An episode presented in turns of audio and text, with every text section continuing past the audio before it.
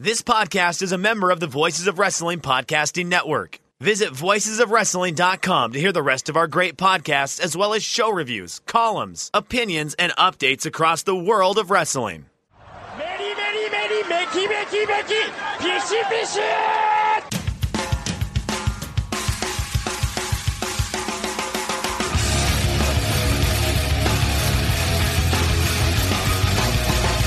are listening to the Voices of Wrestling podcast with your hosts, Joe Lanza X out and go listen to some boring podcast where they're, where they're afraid of their own shadow. Okay? Don't listen to Joe Lanza because Joe Lanza's not changing. and Rich Kraetsch. Give me a I name. like him. Who delivers this guy in a big spot? Joe, don't yell at me. I like In, him. in the big spot, who delivers better than this guy? Stop yelling at me. I agree. Welcome once again to the Voice Wrestling Flagship Podcast. I'm Rich Kraetsch alongside, thankfully, finally, after three weeks, Mr. Joe Lanza. Joe, how's it going? I am so full of red hot takes with a Z. I You are. can't wait. I'm all fired up. I haven't been on this thing in like three weeks. It's so frustrating. Uh, it, it, it was the worst. I, I mean, if you can hand pick a two week period to be called away on a business trip, you couldn't pick a worse two week period than the than the two weeks I got called away for. Right in the middle of everything, WrestleMania week and the week after. Uh, but it is what it is. If you remember, Rich, I guess it was like three or four years ago now, which is crazy. I also did a show from a hotel during WrestleMania week because if you remember, that was the week of that invasion attack where Okada and Tanahashi had that great match Right, right, Uh, yeah, yeah. and that just happened. Invasion Attack just happened to fall on WrestleMania weekend that year. Remember? And um, I was called away on a trip. That re- that was the New York City year, I think, because I was going to fly Yeah, home and go yeah, to yeah. Wrestle. Yeah, Right, and then right.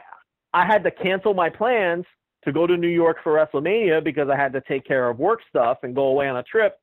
And then um, you know, I, I wasn't planning on there was a possibility I was going to make a very last minute attempt to go to Orlando, but then when I found out about this work thing, obviously that was out the window. But I've been away for three weeks. Every time there's a big story, I, I got a hot take, and then I remember I can't do a show. It's frustrating. I got to get those Joe Lanza takes out there. So uh, even though we're doing a phoner this week, which explains why I sound absolutely terrible, um, you know, I, I figured no, I got I got to get on there. Plus, you busted your ass the last two weeks, um, and I want to make note of that for everyone listening. You guys have no idea how hard this man has worked. First of all, putting together a double preview uh, audio show last week with what what about 11 or 12 different pieces of audio and and and and, and, bringing on all those different guests. But not only that, what what else Rich does is all of those we previewed every show. Rich edits and and and posts all of those shows on the website, all of the reviews. Um, I mean, I I I help what I can when I'm home, but I honestly I don't do all that much. And when I'm gone, Rich is doing 100% of everything with no help. Uh, the man was so exhausted and worn out that he was sick on WrestleMania Sunday I did, yeah. It, it And- after all that. and was part of the team review anyway. The man was vomiting, took a nap during the pre-show for his traditional missing of the pre. Did you ever go back and watch the pre-show? no, I never did, no. So you blew it off. So and, and then you know dragged his ass out of bed and and completed the uh, the the uh, the team review. So Rich, you know, just the last two weeks has absolutely been killing it. And um, you know, all I contributed. This is what I contributed to our WrestleMania uh, week uh, shenanigans and Voice of Wrestling. I reviewed one match because Michael Spears' internet went out during the, uh, I believe, the Joey Janela show, and I watched that entire show. So I stepped in and reviewed the Keith Lee. Uh, who did he face on that show? I can't I even remember Keith Lee was in 700 matches that weekend. I, I could not remember. Who the hell was he against on that? Oh, uh, uh, Lio Rush. Oh, Lio Lio Rush. That was right. Yeah, yeah. So I stepped in and did a, a I, I did a run in on on Spears' review of uh, of the Janela show and reviewed Keith Lee, Lio Rush. I, I I still don't have my laptop, so I typed it into my phone in the Slack channel, the review for that match, and then he copy and pasted it into his review. That's all I contributed this entire week. So oh, uh. Uh, you gave you gave Andy Labar the hot Wrestle Pro takes and all the uh, ins and outs of uh, the lovely New Jersey uh, promotion Wrestle Pro. So he would Uh, not have done that without you. So yeah, you gave him the, the background on all the uh, on the Hit Squad and all the other uh, great Wrestle Pro Regular. Ah. Taboo Club. I filled him in on the Taboo Club. Uh, The, the the Taboo Club Team Espana feud. What would he have done without that information? But uh, yeah, I did help out Andy with that. But to be fair, the reason I'm not bringing that up is because that you know Andy did a ton of research on his own. I mean, he did a crash course on WrestlePro and watched a bunch of matches, and I thought he did as well as he could for someone who was you know before he did research completely unfamiliar with the promotion. Thought everybody did a great job this week. Uh, just proving that you know who the hell needs me. Oh, I guess I did. Uh, I did jump on Shake Them Ropes this week, so I'll plug that quickly.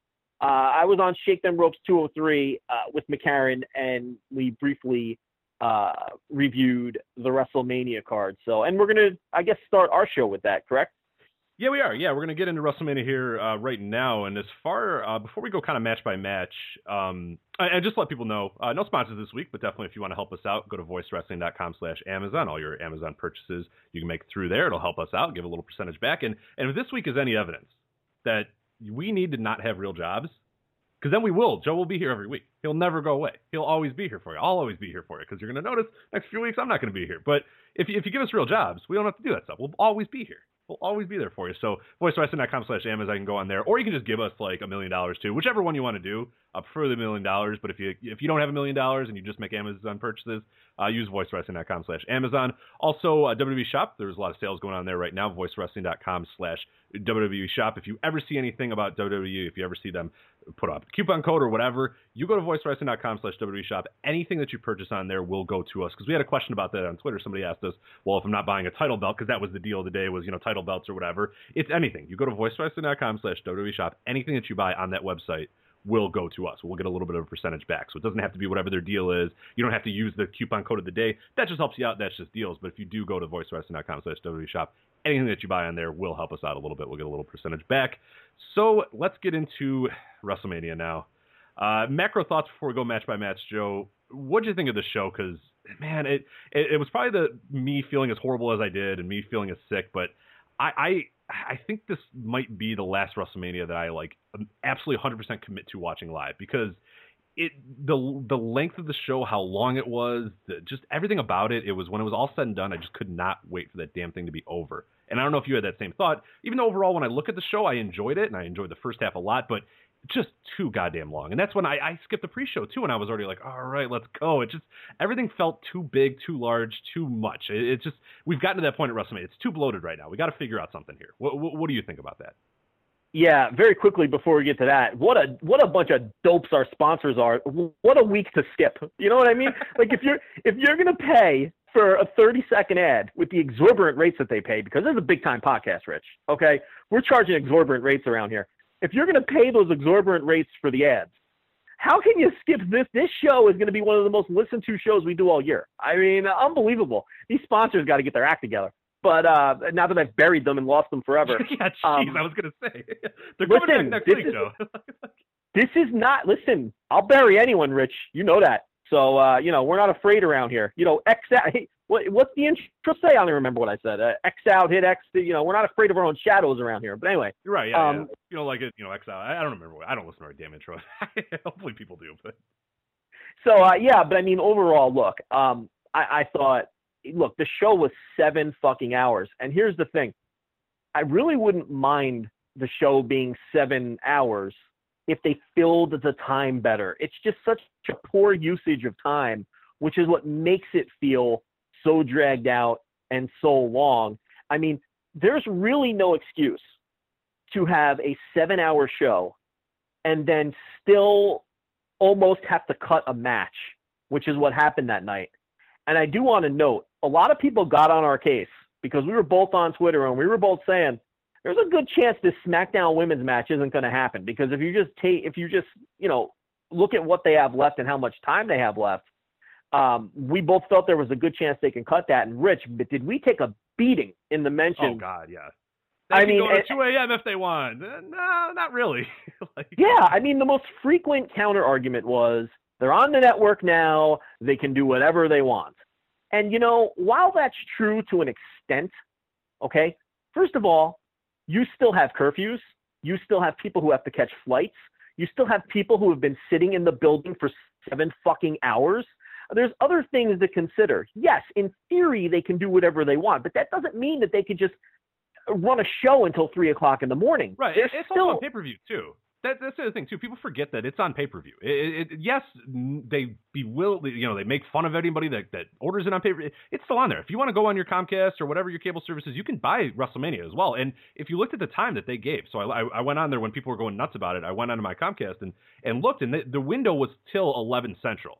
And guess when the show Right. ended? The, the show ended right at 11 Central for me. exactly Like, maybe They- a minute or two over. So they got that extra hour of their window or whatever. But the idea that, oh, they can go to 3 a.m. if they want, no, not really, unless they want their main event to get cut off by cable providers. And and yeah, that's such a small part of their audience these days. But it, it I, you know, I say that, but it's really not. There's still a lot of people that do it. That's why every single week they have to, you know, make fun of you, you idiots for buying it on pay per view. Stop buying it on pay per view, buy it on their network. But they, they still offer it on pay per view for people that maybe don't get the good internet or or don't want the network or whatever. It's it's still an option there, and, and you just you can't do whatever you want on that. You have a window that you have to kind of work within. it's a short-sighted, dense argument. And like you said, they got off the air right at the top of the hour. Okay, so don't tell me that they look. They can go a little over. They've gone a little over for some of their uh, their events before, but that's with the extra uh, overrun of satellite time that they have on this show. They had until the top of that hour, and that's exactly when they got out of there. So um, chalk one up for us, because then the next day it was confirmed I believe the official word was that what it was 50-50. It was really a 50-50 proposition whether that match was going to get cut, and it's it got severely cut on time. I mean, they almost Oh yeah, yeah. You watched that match because it was it was five minutes and thirty seconds. They put a fourteen minute match into five minutes. I mean, that was just like bell. Everybody do their shit. Get the hell out. Okay, we're good. Like entrances. Like, Yeah. people were like halfway down the ramp, and the next person was. I mean, there was there was four people on the ramp at a time because they were just doing okay, out, out, out, out, go, go, go, go, go. So yeah, it's obvious that they were trying to speed that up. If they were going to go to 3 a.m., that match wouldn't have gotten five minutes and 35 seconds. Let, let's be honest. You know, if we're, if we're using that argument of oh they can go whenever they want, they wouldn't have done what they did with that match, which was hurry it up as, as fast as possible. you've got arena workers who need to get home. You've got buses that need to take people back to their hotel. There's just so much going on. It's not just about having, uh, you know, doing whatever you feel like doing on your own network. There's a million other considerations.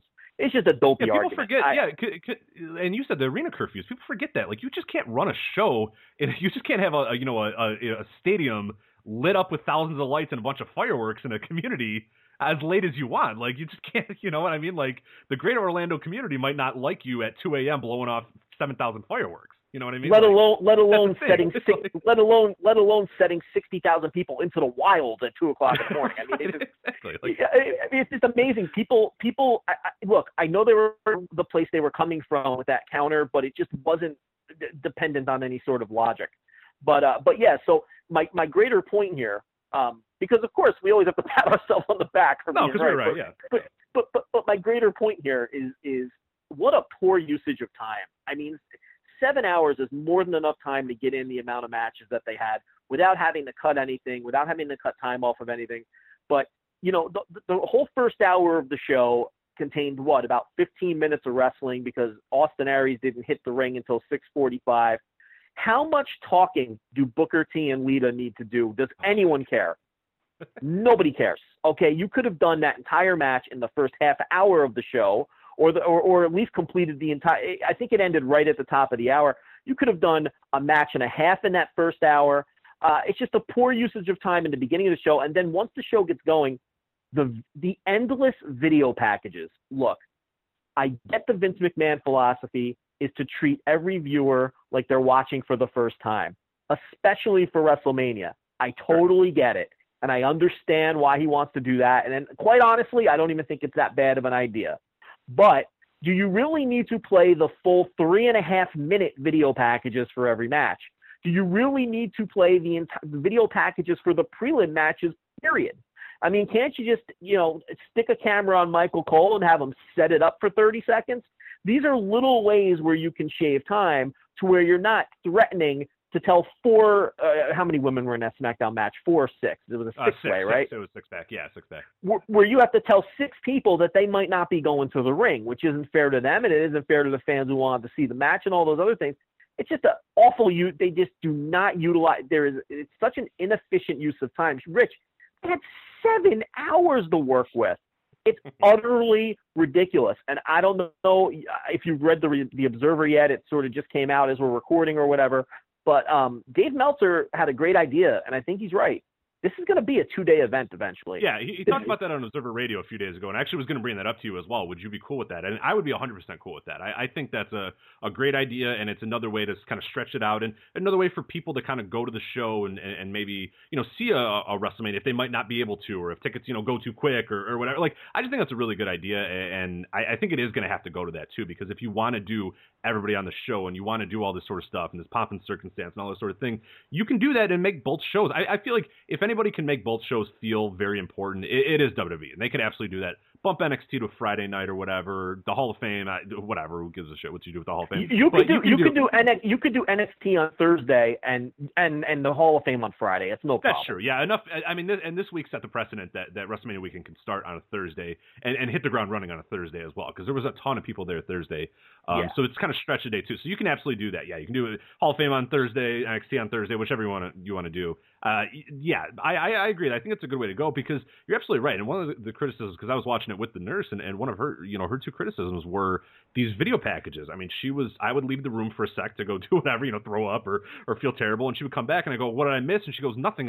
The package, you know, the video thing is still going on. Like, and, and I kept going, oh my god. And then the entrances too. I thought this year, and I know it was circumstance, I know whatever, but do something where the stage is not 800 yards long. I mean, that was torturous to watch those guys have to walk down that ring there, and and they're just you know they're doing nothing there, and they're walking out you know slowly but and and the problem too is these guys are so used to what they do with their entrance, like a a Chris Jericho stops and like motions to the crowd or whatever, and it's like, dude, you got like another four minutes to get down the ramp, like don't stop and motion to the crowd, like just just walk, because eh, you know Randy Orton who who takes five minutes to walk down a ramp at, at SmackDown I mean, he was on that ramp for you know four minutes and fifty seconds or something like that. It was it was obnoxious how long those guys were just walking down the ramp. And like you're saying, that was that would have been a good opportunity to play those video packages is while the guys are coming down, play the package. But they didn't do that. They had a guy get in the ring and then play the package and then do the other guy's entrance.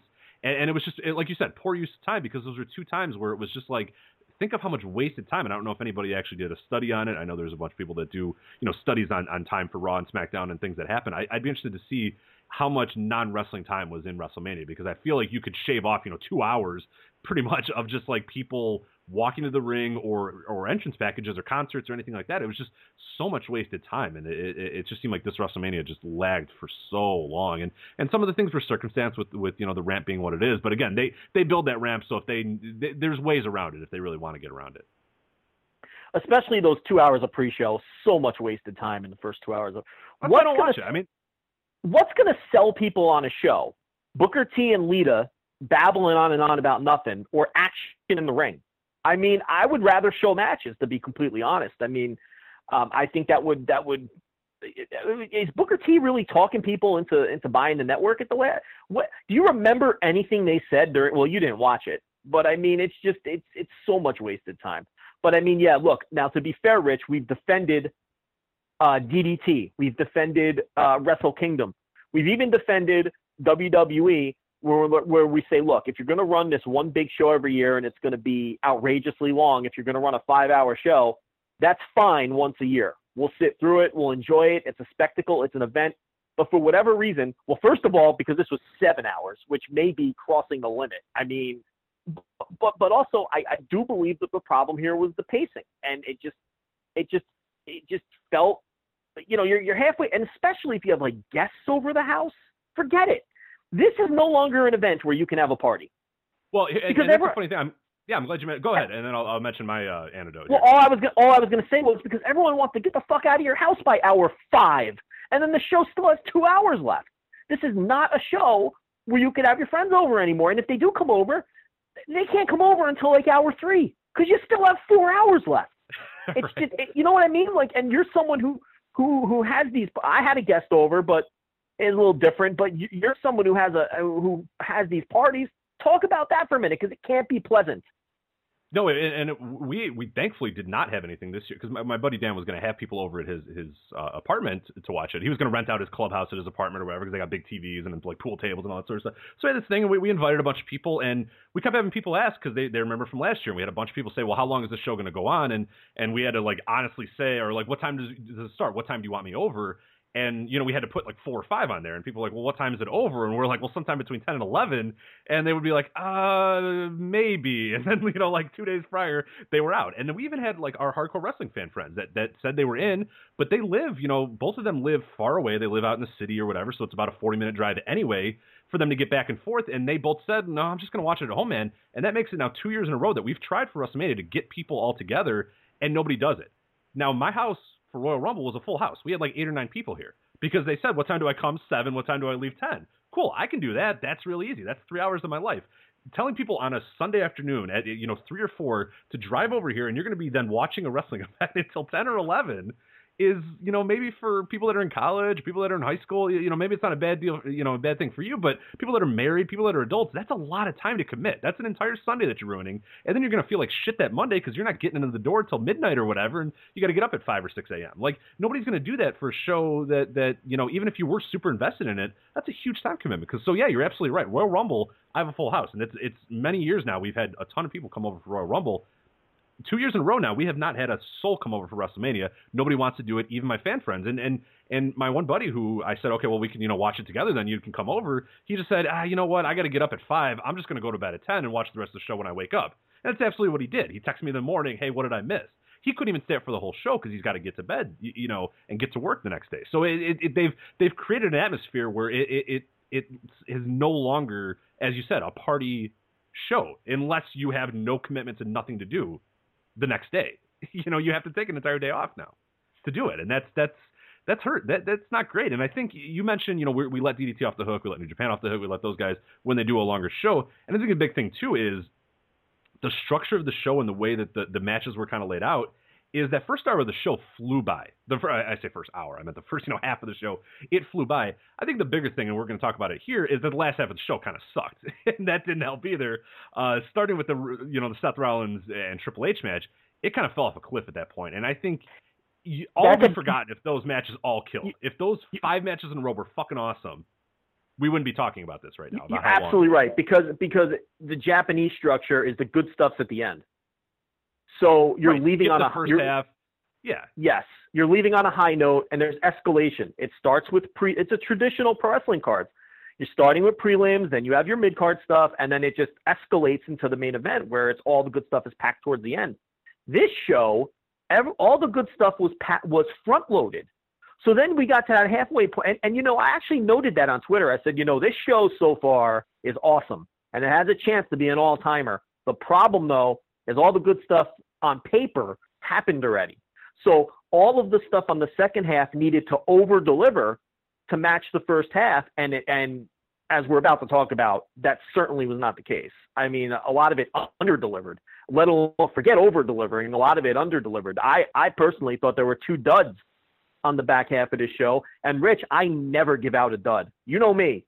If oh, if you work too, yeah, I'll, throw two stars that is just about the worst match ever. so will I. As, yeah. as, as long as you work reasonably hard and tell a halfway decent story, I'm more than willing to throw two stars at anything. I rarely go below two stars.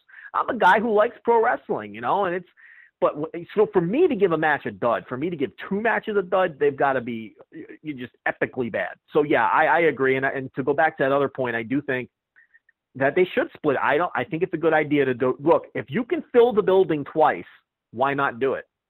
That's the bottom line. And and do you have any doubt that they could fill these buildings twice?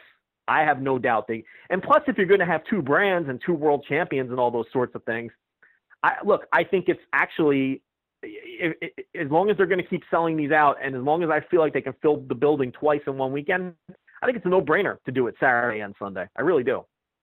Yeah, I think it, it, makes for some interesting card structure as well because you could then split up, you know, the big title matches like you're saying, one be on one show, one be on the other, and then you have a, a fun little thing. You can be, you know, I, I don't think you're going to do it brand specific. I think you'll probably mix them up a little bit, which, which is fine and absolutely what you should do. But then it, it allows, I think, a little bit more importance to certain matches. You know, I mean, like this, you know, matches that would maybe get buried on this WrestleMania card get a little bit more time because they're on, you know, night one or whatever, and you can do a little bit more build for those and make a. I feel like you make more things important when you do something like that, and and yeah, I think it would be the best idea in, in the world. And and I'm with you. I have no doubt that they could sell that any building out. So I mean, maybe, do you have to lower ticket prices a little bit? Whatever. Yeah. Probably, you're making it up though because you're running two shows and drawing exactly. fifty thousand well, people to both of them. It'll be fine. Like I have no doubt in my mind that they would be able to do that. I mean, I, it, you'd be you'd be silly not to think that they could do that. I mean, you know, like I, I just think yeah, it'd, it'd, be the best idea in the world to do, and and I think it, we'd all I think benefit a little bit from it, and, and WWE gets a little bit more cachet too. I mean, you know, I'm not in the business of making them more money, but you know, then they kind of take over that weekend even a little bit more than they already do. It, then that's right know, because if they want to, if they really want to snuff out these indies, if you if they're running Saturday, you could kiss all those shows goodbye because right, no yeah, one if, no one runs against them. Right. So if they're running NXT one night, I mean that's already a death knell for a lot of the indies because people are going to go to NXT. Then you run, you know, WrestleMania on Saturday and then WrestleMania on Sunday. I mean, yeah, then the indies basically have Friday night or whatever against the WWE Hall of Fame to do anything. And as we saw this year, there's a lot of people that you'd be you'd be stunned at how many people that go to indie hmm. shows and then bail for those, you know, go to the indie shows in the the afternoon, I should say, and then bail to go to the WWE Hall of Fame. The WWE Hall of Fame still has some cachet among people that love indie. You know, you can love Evolve and then still go, oh man, but I really like Kurt Angle. I'm gonna go watch Kurt Angle, or I'm gonna go watch, you know, X get into the Hall of Fame. There were a lot of people that I was stunned. I was like, all right, cool. Like there was a lot of good shows on Friday, but people were at the Hall of Fame. I mean, uh, more than uh, more than the fair share of people that I, that I was shocked that, that I thought would be going to, you know, a bunch of the other indie shows were at the Hall of Fame. So I think, yeah, you dominate that weekend. Then I mean, WWE does, you know, especially with you know the progress in Axxess and what they do with Axxess next year, if it becomes a full blown indie show, you you split WrestleMania into two days. You have owned that weekend. Then you have dominated that weekend, and I don't want that to happen, but I think that's probably the best idea for everybody involved, and I, would be um, I'd be shocked if that doesn't at least come up in conversations uh, leading to next year's WrestleMania, but we'll see. I I think with them. Um, failing to block the indie companies from running, like which they tried to do in California a few years ago, and have been unsuccessful to do since.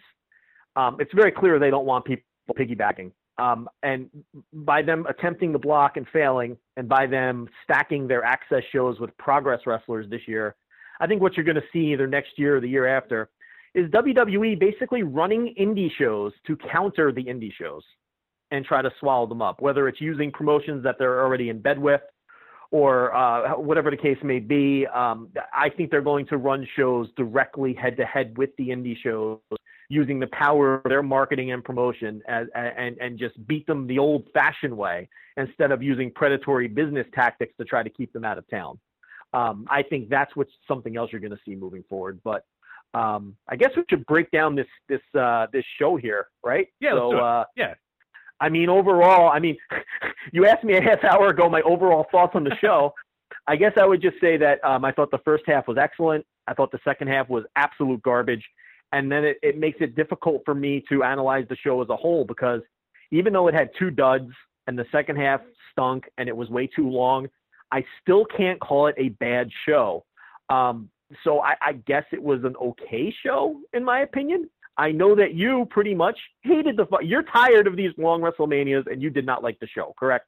Yeah, no, and it, again, it's really hard to judge because it felt like it was just a clear line. Like this, like after the Hardys match, it was like here's a line, and everything before that I loved. I mean, I love this WrestleMania. I was like, all right, cool, this is awesome, this is good, we can do this. And then everything after that line was just the worst, other than you know Brock Lesnar Goldberg. So I I was so I, don't know. I'm conflicted in that sense. It's so hard to judge it as a full show because it felt so different. Those two halves just felt like they weren't even the same show. Like everybody went away for a little bit and it was a whole new show. Like you know, the, the, the, they faded to black and then came back up. Like it was, you know, it just felt so different. So it's hard to judge it as a full show. I guess I'm with you. I would probably say okay, but I really hated that second half, and that's your lasting thought. When you leave that show, you leave with whatever was the finale, and that's what we talked about with DDT and New Japan. Why they leave you on a very high note, and you forget maybe some of the crap that was at the first half. Whereas this, I forget a lot of the good in the first half because I only remember the second half. Because I'm going through this right now, and, and we're going to do this here in a second. I'm going. I'm like, all right, yeah, I like that. I like that. I like that. I'm going through the first half. I'm like, I liked all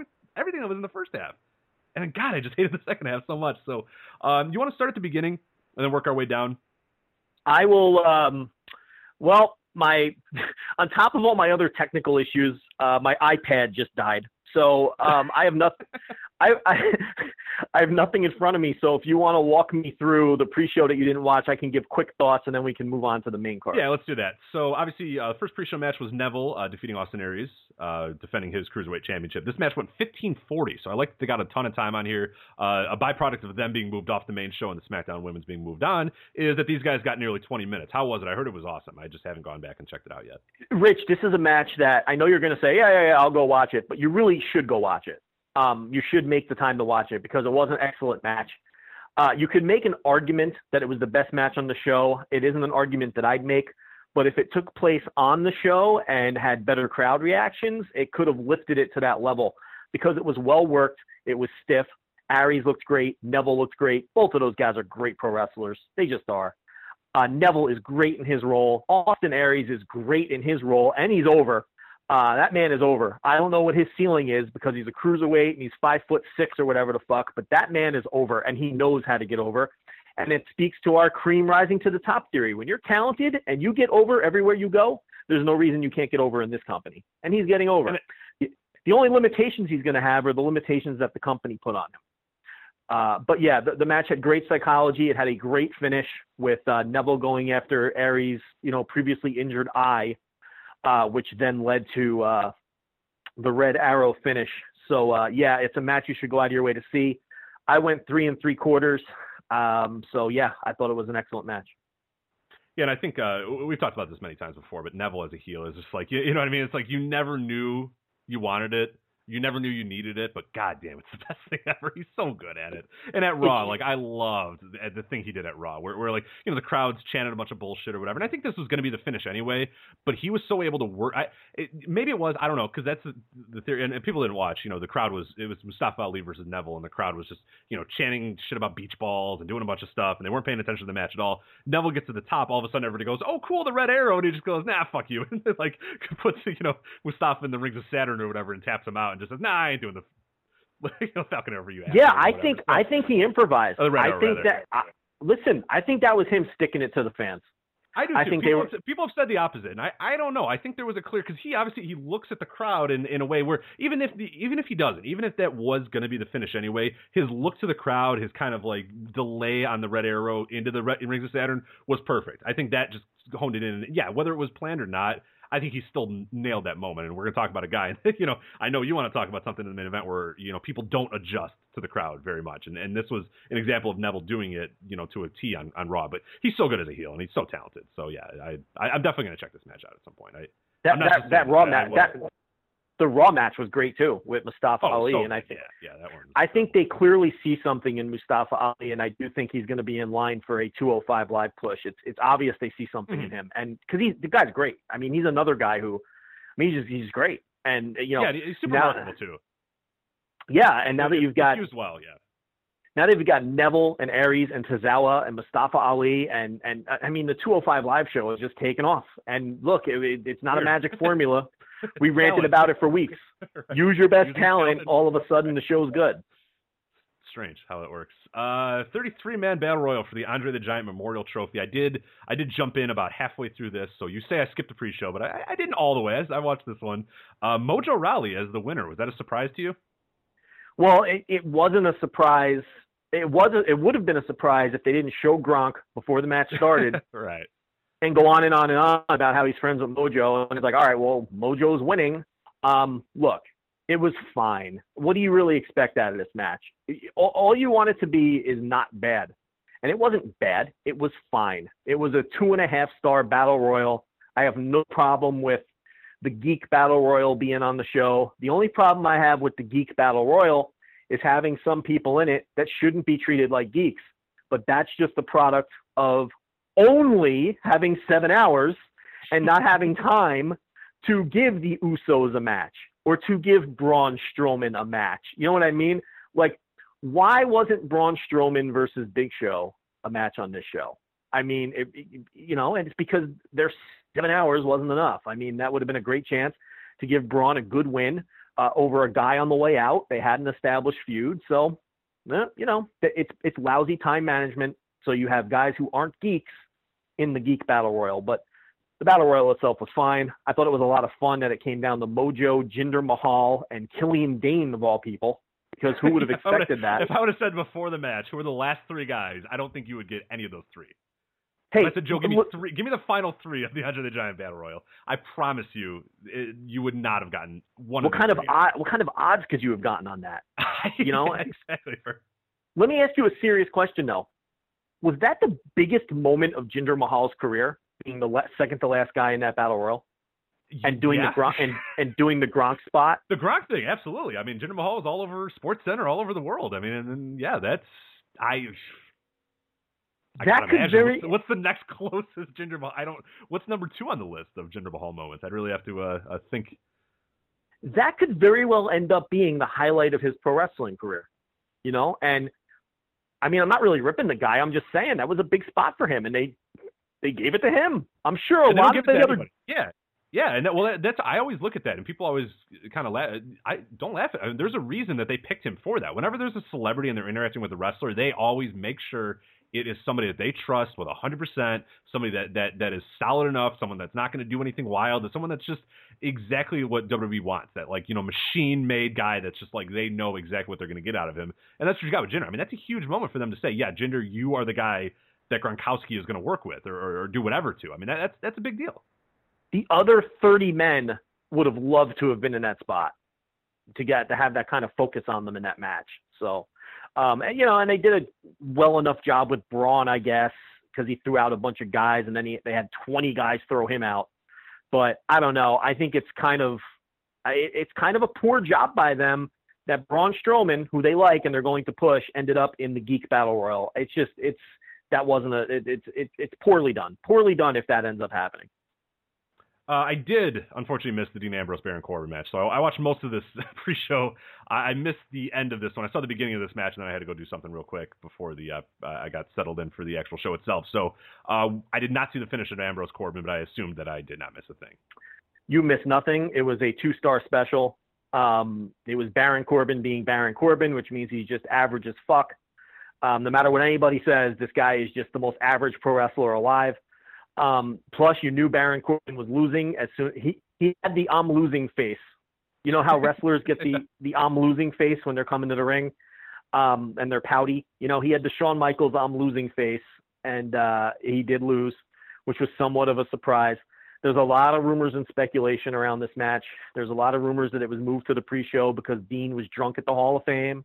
Uh, there are rumors that uh, there were other uh, speculation going around as to why this match was moved. Um, the speculation as to why uh, Corbin lost was because it was moved to the pre-show, and maybe they want to make it a bigger moment for him when he does win the Intercontinental title. I don't know if any of that stuff's true or not, but that's the stuff that was going around. But you missed nothing. Two-star match, nothing to see here. Move it along. All right, now we'll get to the actual show itself. It opened up with AJ Styles versus Shane McMahon, a 20-minute match.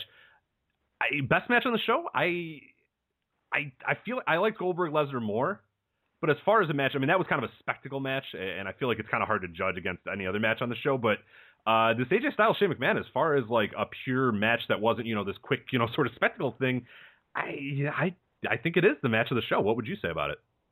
This was the best match on the show. Um, th- this and the Brock uh, Goldberg match were the two best matches on the show. But again, this was a fully fleshed out match. I like this a lot. Um, I think I went four stars even. Um, that's the other thing. When the best match on the show is four stars, I mean, you can't tell me it's a great show. Um, I don't know if there's anyone who really thinks this was a great show, but there's no match of the year contender. There's hardly any great matches. There were some, you know, cool moments because you know it's about the moments. But um, but yes, to me this was the best match. Um, I thought Shane McMahon, as always, worked his ass off. We knew he would. AJ Styles was AJ, which means he was awesome. Um, Shane McMahon's performance was a little a little sloppy, but not to the point where I thought it, it, it completely hurt the match. I think you grade on the curve a little bit for a 48 year old man who's not a full time wrestler who tries as hard as he does. At least I do. I don't mind if he's a little sloppy. I don't mind if there's some holes in his selling. I don't mind if his punches look like shit as long as the rest of the match brings it. And that's what I thought we had here. My only minor critique was that the story of the match was a little weird. I don't know if the 50 year old commissioner should be out wrestling the ace of of the SmackDown brand. That doesn't make a ton of sense to me. Yeah, I want Um, to talk about that in a sec. When, when Well, I like. Well, I, well, my thoughts are over. So the floor is yours, my friend. Yeah, that that I really did. I, you know in a, in a vacuum, I thought this match was good, and I really enjoyed it, and I liked all the I, I liked all the high spots, I, everything that the match in a vacuum. If it was just wrestler X versus wrestler Y, I loved.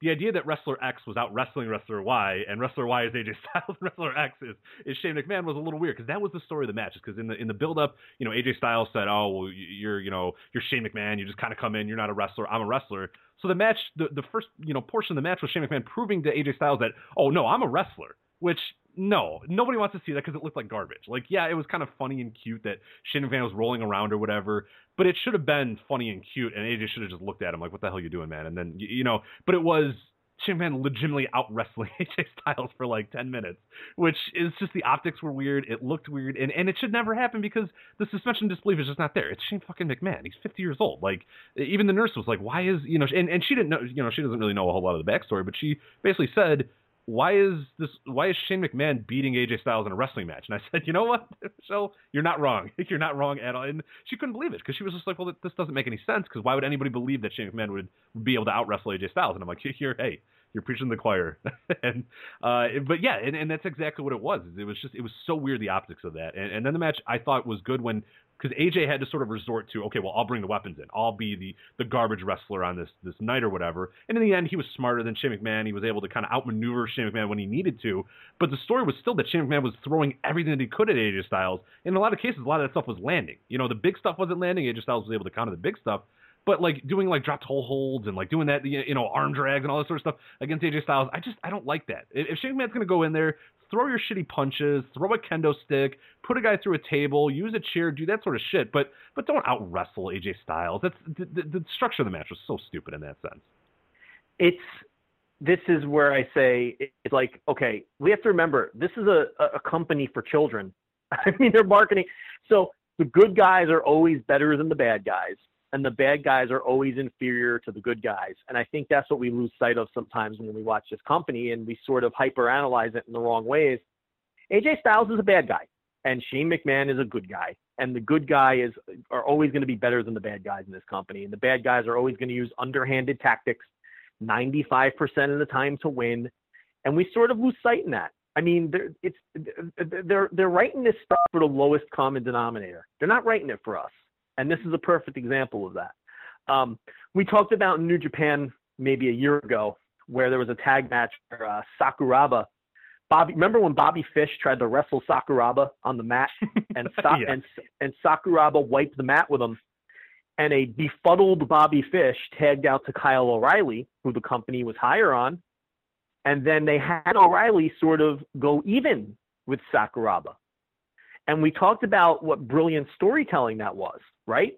Because it clearly established that O'Reilly is better than Fish. It established that O'Reilly is on the same level as Sakuraba, which, um, you know, everything worked out perfectly there. Because for a guy like Sakuraba to wrestle even with Kyle O'Reilly, you know, that was a big feather in the cap of, of, of Kyle O'Reilly in the perception of the fans. WWE is never going to do things like that. If you're a good guy, you're great. If you're a bad guy, you stink and you have to cheat. I mean, that's what it's really reduced to. So that's why you see Shane McMahon out wrestling, you know, the ace of SmackDown. And it is a little silly, but you have to watch WWE with different eyes. Right, and, and then when it was all said and done, I kind of went, whatever, let logic out the window. I enjoyed this match. So all, all, told, I did enjoy it, and I thought it was the best sort of yeah. full match of the entire show. So I'll move on now to Kevin Owens and Chris Jericho. This is Kevin Owens defeating Chris Jericho, of course, for the United States Championship.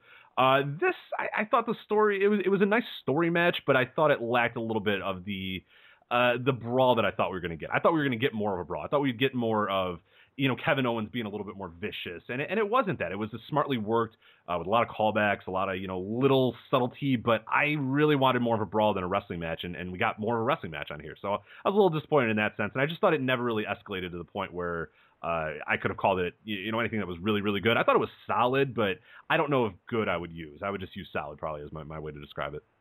You know what's funny? Even though the first half of the show was was better than the second half, I thought the first half of the show had all the wonky psychology, and the second half of the show had the good psychology. It's just that the matches didn't deliver. Isn't that weird? You know, it's like it didn't go hand yeah, in hand. Yeah, you're not I, wrong. Yeah, you're right. I'm kind of going through. Yeah, you're not wrong. I mean, Except Randy Orton, Bray Wyatt. I don't know what the fuck they were going for with that. These guys should have come out and brawled with each other. What are they doing? Just wrestling a Raw match? They're supposed to be these vicious rivals. One I mean, guy Kevin turned Owens on the other. through a fucking TV like two weeks ago. You know what I mean? Yeah, like, and, like, and like now a they're just handful having... of weeks ago he threw him through a fucking TV. It's like I'm and now they're yeah, and now they're yeah, and now they're just doing this catch as catch can wrestling match. You know, and it was good and it was fine and it was three and a quarter or whatever and it was wholly watchable, but it was worked in, in the wrong way, just like the opener was worked in the wrong way. So it's just funny how that worked out. And then a lot of stuff on the back end, like Triple H, Seth Rollins, and even the main event, I thought had excellent psychology and the stories were, were, were correct. It's just the matches weren't any good. So it's just, it's, it's weird how that worked out. Uh, Bayley then uh, defeating Charlotte, Sasha Banks, and Nia Jax for uh, retaining her, WWE Raw Women's Championship. Uh, you know my thoughts on this match, and I guess if anybody read the review, you'll know. I enjoyed the match. I enjoyed everything about it, but I was left at the end just going, if this was the result, if you wanted Bayley to win, if that was it months ago or even a week ago or whatever, if your idea was we want Bayley to win this match, Bayley is going to beat Charlotte, she's going to pin Charlotte, why the fuck did you not have Charlotte still as the champion with her pay per view streak intact and make it a moment? That is, if they're in the moment creation business, WWE, and if WrestleMania is a moment creation factory, then why the fuck wouldn't you do that? I, I was dumbfounded when I saw Bayley pin her, and I went, okay. I, I, I don't understand why you did that then. Because if you're gonna, I, I, fully, if you if you wanted Charlotte to beat Bayley and, and and become, you know, and and prove herself as the ace of the division, makes all the sense in the world why you did what you did. But then Bayley pins her, pins Charlotte to retain the title. Made no sense in the world to me. I was like, that is your moment right there. Bayley beating the streak, winning the title for the first time at WrestleMania in a big moment. The streamers can come down, she can cry in the ring. Like that's your moment right there, right? I guess not. I don't know. no, no, you're you're I you're about the 100 moments, Joe. You're the 100 moment. You're 100% right. I feel like I've talked about this ad nauseum on Twitter, on Shake Them Ropes, in our preview uh, when we, we talked about that they were going to do the four way. We've been complaining that they were going to do the four way for, for weeks, if not months.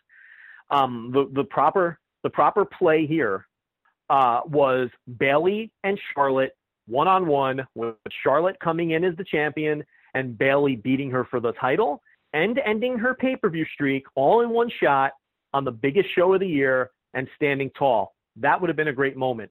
As it was, because they had to shoehorn in Sasha Banks and Nia Jax for some reason, and because they had to blow Bayley's big win before WrestleMania, this match was flat as a pancake, and the finish just didn't contain any of the excitement or and, and wasn't the big moment that it should have been. They blew it. Sasha Banks and Nia Jax should have sat this one out. They weren't the hot acts coming into the show. It was the, the obvious story was Charlotte and Bayley. That should have been the story coming into the match. You have a seven hour show. It's going to be a theme of this review. If you wanted Nia Jax and Sasha Banks on the show, you had seven other hours to get them on the show. You didn't have to put them into this match and ruin the match. And that's exactly what happened. I mean, the match was fine, but it was totally forgettable. And, and Bayley was stripped of what could have been a career defining moment. It just didn't happen. Um, you know, so let me bring, let me pitch something to you that I pitched uh, to McCarran on Shake Them Ropes. Would you like to see a return of the days where the people who are the hottest acts in the company earn the WrestleMania spots coming into WrestleMania? And like, if you were Sasha Banks this year and you weren't really involved in the hot storyline, and you have to sit it out, maybe that doesn't make Sasha Banks happy, but doesn't that motivate her for next year? Isn't competition good? Don't you want to see uh, uh, you know, uh, the people who truly deserve to be on the biggest show of the year be on the big show. What do you think about that? No, absolutely. Yeah, I, I'm 100% in favor of that. And I think, and I mentioned this in the preview of this match as well, is is even aside from the idea that if you told Sasha and Nia, hey, sorry, we're going to do Bayley Charlotte, you're not going to be on this match. We'll, we'll fit you in some way, or, or maybe we don't, whatever. It, you know, regardless of, of all that, if you had told Sasha and, and, and Nia, and you told Bayley and Charlotte, here's this idea that we have. We're going to have Charlotte come in, you know, hot as ever with, with, with the pay per view streak intact and with the title, and we're going to build this thing up, and it's going to be a big deal. We're going to put it near the top of the show or whatever. And Bayley, you're going to win, and it's going to be a giant moment. Do you think Sasha or Nia are going to go, no, we want to get in there. No, we need to, you know, we, we want to shoehorn our way in there. I am, I, I, I totally believe that that especially it being the women's division, that both Sasha and Nia and anybody else would say, no, let let's that's a big moment for our division. That's a big moment for our friends. That's a big moment for, for women in general in this company for there to be a big time match, a match that's built up well, and a match that means a lot on this show. Because if you had Bayley and Charlotte and built this thing up for a few months, you it could have been the summer main event. You know what I mean? Like it could have been right up there. I think that's a way bigger moment than oh look how many people are on this roster. Oh you know lifetime achievement award for these people and get them on the show. Whatever. Like I just think that does nothing. That that if I was Sasha Banks, I'd feel cheap. I'd feel like no, you know what? There's a moment that you could have created here. There's a, there's a real sign that you could have said, hey, we're going to get really behind this two women's match. I mean, because go back in history. I- Yeah, I agree with what you're saying, but at the same time, I wouldn't care if Sasha Banks is, is annoyed, or or or I, you know because it, the whole idea would be, look, then then you know make sure that you're one of the two most over women next year. That's the way it works. Right. Unfortunately, you know th- that's how wrestling has worked forever. That's how life works. You know what I mean? They, those two women had no business in that match.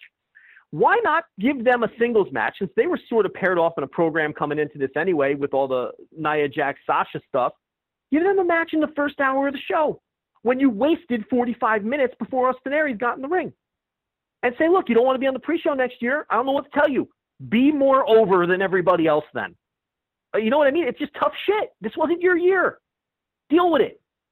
I don't know. Maybe I'm coming off cold and abrasive, but I mean, I'd rather have the hot singles match with the people who are over, who are telling the right story, than just throwing everybody in a match.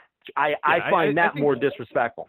Well, I I find it demeaning in a lot of ways too, because I mean, go back and look at the history of, of women's matches at WrestleMania. They're all multi-women. They're, they, they, Yeah. I think it. I think you actually have to go back to Mickie and and Trish in WrestleMania 22 to find the last one that was just two women out there wrestling. I think the year after they had something like Ashley versus I don't know who the hell it was, but they had like it was the Lumberjills thing where they would have everybody come out and they're all the lumberjacks or whatever, and they did all that shit. So I, I don't know if I really count that as a two on two, but the last time when it was just hey, here are two women that come out here and we're just going to tell a story with them. It was that WrestleMania 22 match, and that was a career defining moment for Mickie James. It was a career defining moment for that women's division for a while, and that's one of the best matches on that entire card. And it was built up well. It was a well told story, and it was a well told match. And you created a star out of that with Mickie James. So it's like you that's the template there. But instead, they do the uh, let's get everybody on here, and that's to me that's more demeaning than anything. I, I would if, if I was one of them, I would go no no no, make me you know build up something that matters.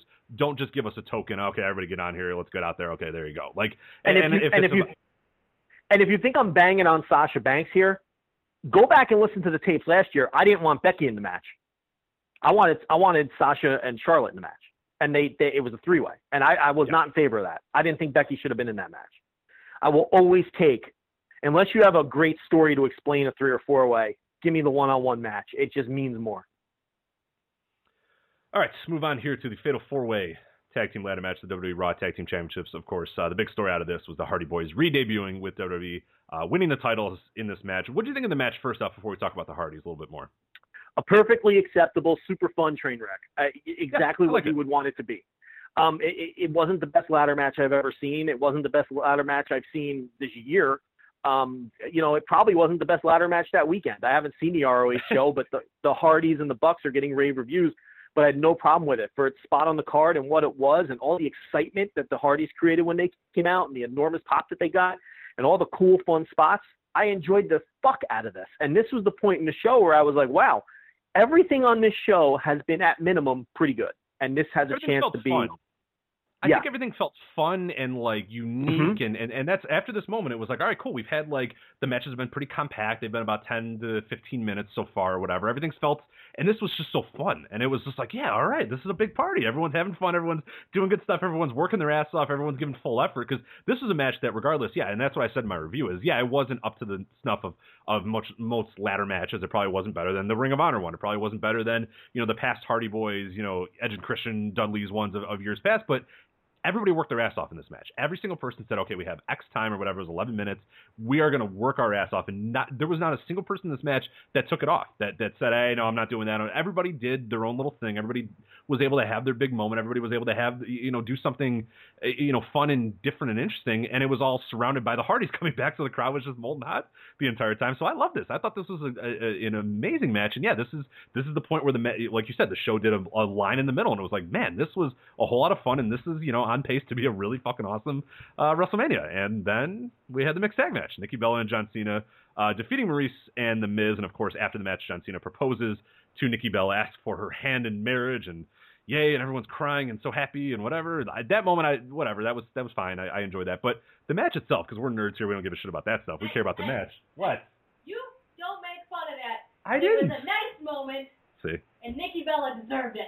There we go. So there's our correspondent, our our, our marriage correspondent, our, engagement correspondent. Um, uh, this nurse doing a run-in, but uh, match itself, because we're nerds here, Joe. We don't give a shit about the uh, the engagement. Uh, the match itself, I thought this thing fucking sucked. what did you think of the match? I thought it was just a match, and I don't think it really mattered though because it was just a device to get to the post match. Um, yeah, but the match was a nothing match. I mean, there was just nothing to it. It was a Uh, what What was your favorite spot of the entire match? What was the spot I that you remember even- from the match? Rich. I couldn't even recall one to be honest with you. I went Um, in my review. I don't. I think I said I don't. The match is just finished, and I, I don't remember anything that happened. well, like, well, there think, you go. I All think I Nikki remember- may have done a suicide dive at one point. Did that? All I remember is the double S is the double fireman's carry and then the double STFU or whatever he calls it now. That's all I remember. Right. So, um, or the double what? I don't even think he, I, I'm not even remembering that right. Wasn't it a double five knuckle No. shuffle? they did a double five knuckle shuffle, and the nurse just ran in there. I don't know if you heard her, but they did the the double five knuckle shuffle, and then they both did their. She did like the the rack attack or whatever, and then, Oh right. uh, Cena did the uh, AA or whatever. So that was. I don't even think that's move. You didn't right. to do a I think we're wrong. totally botching all of this. Um, I don't remember. Who cares? yeah, it really was a nothing match. The other thing is, um, I know that a lot of people were into this story. I don't give two shits about the Miz and John Cena and Nikki Bella and Maryse. I it never, this feud never captured me the way it captured other people. And look, I know that the Miz was fantastic all along in the feud, and I know that all four people really did a great job in this feud. It just didn't look. We all like different things in our wrestling. This feud didn't really do anything for me even though I can concede that it was well done and that other people loved it. So I wasn't into this. I wasn't invested in it. I, you know, the proposal, it's whatever. I guess it was, look, it's going to be the moment that is most remembered from this WrestleMania, I think. Um, I think that's fair to say. And I think the nurses run in there shows you that, you know, for people who aren't super hardcore, Yeah, nerdy fans like us, Right. that was the moment on this show, you know, and it affects several parts of their business. It doesn't just affect wrestling storylines, but it affects Total Bellas and Total Divas and all of those branches of the company. Which hey, So- uh, unsurprisingly, guess what debuted this week? Exactly. New season. So, so yeah. So I mean, I didn't have a problem with any of it. It just, you know, the match was an up and match, and the post match was what it was, and it was all okay. I mean, I'm not, you know, I'm, I don't, I don't have any reason to bury any of it, but I don't know. It just wasn't for me. I didn't really care about any of it. it's not for us. We're that's, this is definitely a part that was not for us, and that's why WrestleMania is, is a variety show. Nah, I want to see guys beat each. I want to see guys beat each other up, you know. But I can also accept that there's people who follow the company who want to see different things, and that's fine. Sure, absolutely. Uh, speaking of uh, in, uh, long matches that beat people up, uh, Seth Rollins defeating Triple H in a non-sanctioned match, which has a referee and rope breaks and rules and all that sort of stuff, but still non-sanctioned. Uh, this was one of my first duds. You gave it a dud well, right? I didn't give this one a dud. Um, Okay, I, but I gave this one. a- I think. I gave let me two- go. Let me go back and make sure. I gave two other matches a dud, which means I know for a collectively we gave three matches duds on this show. Let me see if I gave this Um, one dud. I'm pretty sure I did. So I think you did. I think you did. Uh, well, here's the thing about this match. I thought it was well worked. Um, it was functional and well worked and all of those things. It was just boring as fuck, and it just did Yeah. nothing to capture my imagination. I did nothing to invest me in the match. Um, the Uh, person one that I had over one and a half. uh, one and a half. That's pretty lousy rating though. Um, you know, I had someone over watching the show, and I, I swear to God, Rich, he fell asleep during this match, which tells you all you need to know about it. Um, I couldn't take it anymore. I'm like, this match just it never. It felt like it. I think it was like a 17 minute match. How long was it? Like 20 something minutes. What would you guess? I want, I want you to guess. I was gonna say were stunned at 17, but I was gonna say 17, but then I remembered it being over 20, so was it like 21 minutes or something? uh, higher. Wow, how long was this match? 25 minutes and 30 seconds. But the thing is, it felt like it was an hour Yeah. because it was just so non-compelling and fucking boring. This was, I mean, this is Triple H at WrestleMania. That's what this was. Just a boring as fuck match where he's the only one who gives a shit about it. It, it just, it did nothing for me. I just, you know, uh, to me, it was a two-star match. I don't know. I just, it's just boring as fuck.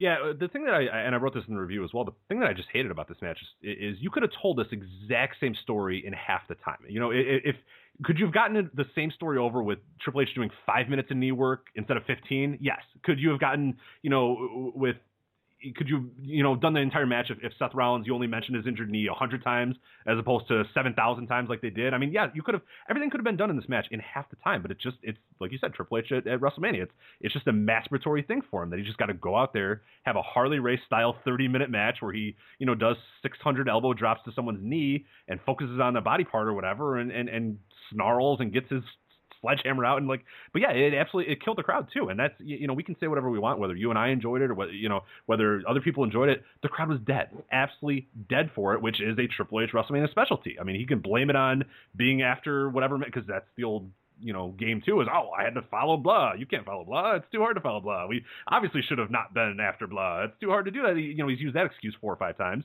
I don't know if he has any excuse for this time because that match just absolutely killed the crowd and it took a long time for the crowd to get back. And I think it actually it really hurt the next match too which we'll, we'll talk about too which wasn't good on its own merit but was dead to rights from the beginning because people were just done with that Seth Rollins Triple H match. You had Stephanie to go through the table and that was the one moment where people kind of rose up but I thought even Seth Rollins' comeback, nobody cared. No, people just wanted this match to be over. They were just happy yes. the match was over, more so than Seth Rollins winning. It was like, oh, thank God, it's finally done. Like, all they, the, no, no, no. All, all they cared about was Steph's table bump. Right. That's what they cared. They popped for the table bump. They, no one cared about the meat of the match. There, it was getting, it was getting the same reaction it was getting in my living room. People falling asleep and nobody giving a shit. That's what it was. So I can't, you know, it wasn't a good match. No. Then we get to Randy Orton, Bray Wyatt. Randy Orton defeating Bray Wyatt, of course, to win the WWE Championship. Uh, this was a dud for me. Garrett Kidney gave it a dud, and Warren Taylor, our reviewer, gave it one and three quarter stars. Joe, and I, I went, well. and I, and this is one of my duds as well. This was wrestle crap. It was absolute shit. It was embarrassing. This was the kind of match where if you're watching wrestling, you're embarrassed when someone comes in the room, and you and whoever comes in the room to see you watching this has every right to say to you, "Why do you watch this shit?" That's what. And you was. don't have a good answer, and you have a horrible. You you have and to you, look at and, and you have to look internally and have an existential crisis of like, I don't know. Like, yep, you have to say, I don't know why I watch this. I watch it out of habit because this is absolute fucking garbage. This had no redeeming value whatsoever. Um, the the projection screen with the maggots and the snakes and the worms. Rich, people were laughing at that it wasn't getting the desired reaction. No one in the building was taking it seriously. At least it didn't come across that way on TV. How could you? I mean, come on. It was eliciting laughter, and that wasn't what they were you going can't pitch that idea and have people and, and think that people are actually going to go, "Oh my God! Wow! Holy crap!" I, like, Rich, Rich, I, I can't think, imagine. But here's the thing: I think you're going to see more of it. I don't think they're done with it. I think this is going to be a Bray Wyatt thing now. So, I mean, Look, How can we and, make and, that's the more thing. insufferable? Perfect. like, I have listen. I am I I am proud to say that I was number one, numero uno on the anti Bray Wyatt bandwagon, and I'm still there. I have no use for this man. I have no use for his character. I have no use for his goofy promos. I have no use for his dirty wizard magic trick. I have no use for Bray Wyatt. I wanna I want him gone. I want him gone. If I wasn't in a hotel, I'd be screaming right now, but I can't scream. I want this man gone. I have no use for Bray Wyatt. Total waste of television time. I just I don't understand the appeal. This is something where I don't understand why anyone would enjoy watching this man. I can't comprehend it in my mind. I can't. What's the appeal, Rich? I guess is mine. I've never been into it either. Uh, there was brief periods where I, where I enjoyed it, but because I enjoyed the the character itself, I love the Bray Wyatt character. When it when the NXT Bray Wyatt character, and even when he first came up, it was fine. But Yeah. then, as we said, the subtlety hammer, they got the idea that they can do silly stuff with him. They can have, you, you know, a hologram come in the ring. They can have a TV explode. He's got magic powers or whatever. When he was just kind of like a, a weird cult leader guy or whatever, that he didn't have magic powers. He just had the power of, of, of, of spoken word. He was able to, to brainwash people by talking, by, you know, being a leader, by being a cult leader, doing that. So that's, that's a character right there. That's some subtlety. That's really doing it. Then he became a magic show. And now it's just like, why would you care about this? It's, it's, it's unbelievable, and that was the dumbest thing I've ever seen. And yeah, I had um, I had casual fan friends who were were, were messaging me and, and sent me a message the next day saying like, "Hey, what was going on with that match?" And I was just like, I, I don't know. I I You know I just you my shoulders and say, yeah, like I don't know. I like sorry. I, I It's can't give you an embarrassing. answer. You know what Bray Wyatt is? I'll tell you what he is.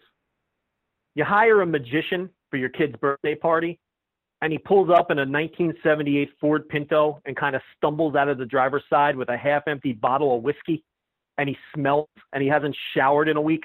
That's what Bray Wyatt is, and I don't understand why it's entertaining to anyone. Um, I, I just don't. I, and and he. And let me tell you something. I don't know if you've ever heard interviews with this guy. He thinks he's a fucking genius. He thinks he's the most brilliant pro wrestler around. He thinks he's this. He's so outside the box, and he's he's going to be the biggest star in the world. And uh, you know what he's doing is, and he really buys into his character. Like the guy isn't a fucking. The guy's a dope. I've had enough of him. He needs. He really needs to just go away. He's the kind of guy where you hope he, he like strikes it rich in another side business or he loses interest in wrestling or he's not happy with his push and he kind of just goes away and does something else. Unfortunately, he comes from a wrestling family. and I think we're stuck with this with this goofball for the next 10 years. What do you think about Randy Orton's performance here? Do you think he was put in a no-win situation, or do you think Randy phoned it in as well when he found out that No, he was Randy, going to be rolling around, rolling around in maggots on a projected screen that he's supposed to act like he can see, even though it's projecting onto him, so there's no way he would actually be able to see it. Randy Orton stunk in this match. I thought so too. Okay, I, I'm glad I'm not the only one that. the entire match was lousy. The finish was flat. Um, and there's a very good chance that when Randy Orton saw the layout for this thing and all the goofy stuff that was going on, that he mentally checked out of it and didn't give a shit. Because that's Randy Orton. A random And I could specialty. so yeah, Yeah, and I could totally see him being annoyed with with all of this. And I thought Garrett Kidney made a great point when he said the whole storyline was stupid. What was Randy Orton's master plan? To join did to you join did you listen to that in our preview? It was great. Yeah. Yeah, I'll walk everyone through it. So his master plan was to join the Wyatt family, win the Royal Rumble, Correct. give up his title shot, then turn against the Wyatt family so that he can beat so that he can re-earn his title shot. I, Correct. it's just none of it makes sense. You know, I just none of it makes sense, and you you just tell that they did that on the fly, week to week. And the ironic thing was, while all this was going on, people were putting this over. Remember all of that talk? Randy Orton has never been this over. Randy Orton's doing so great, and this is such a great story. Oh, what are these people drinking?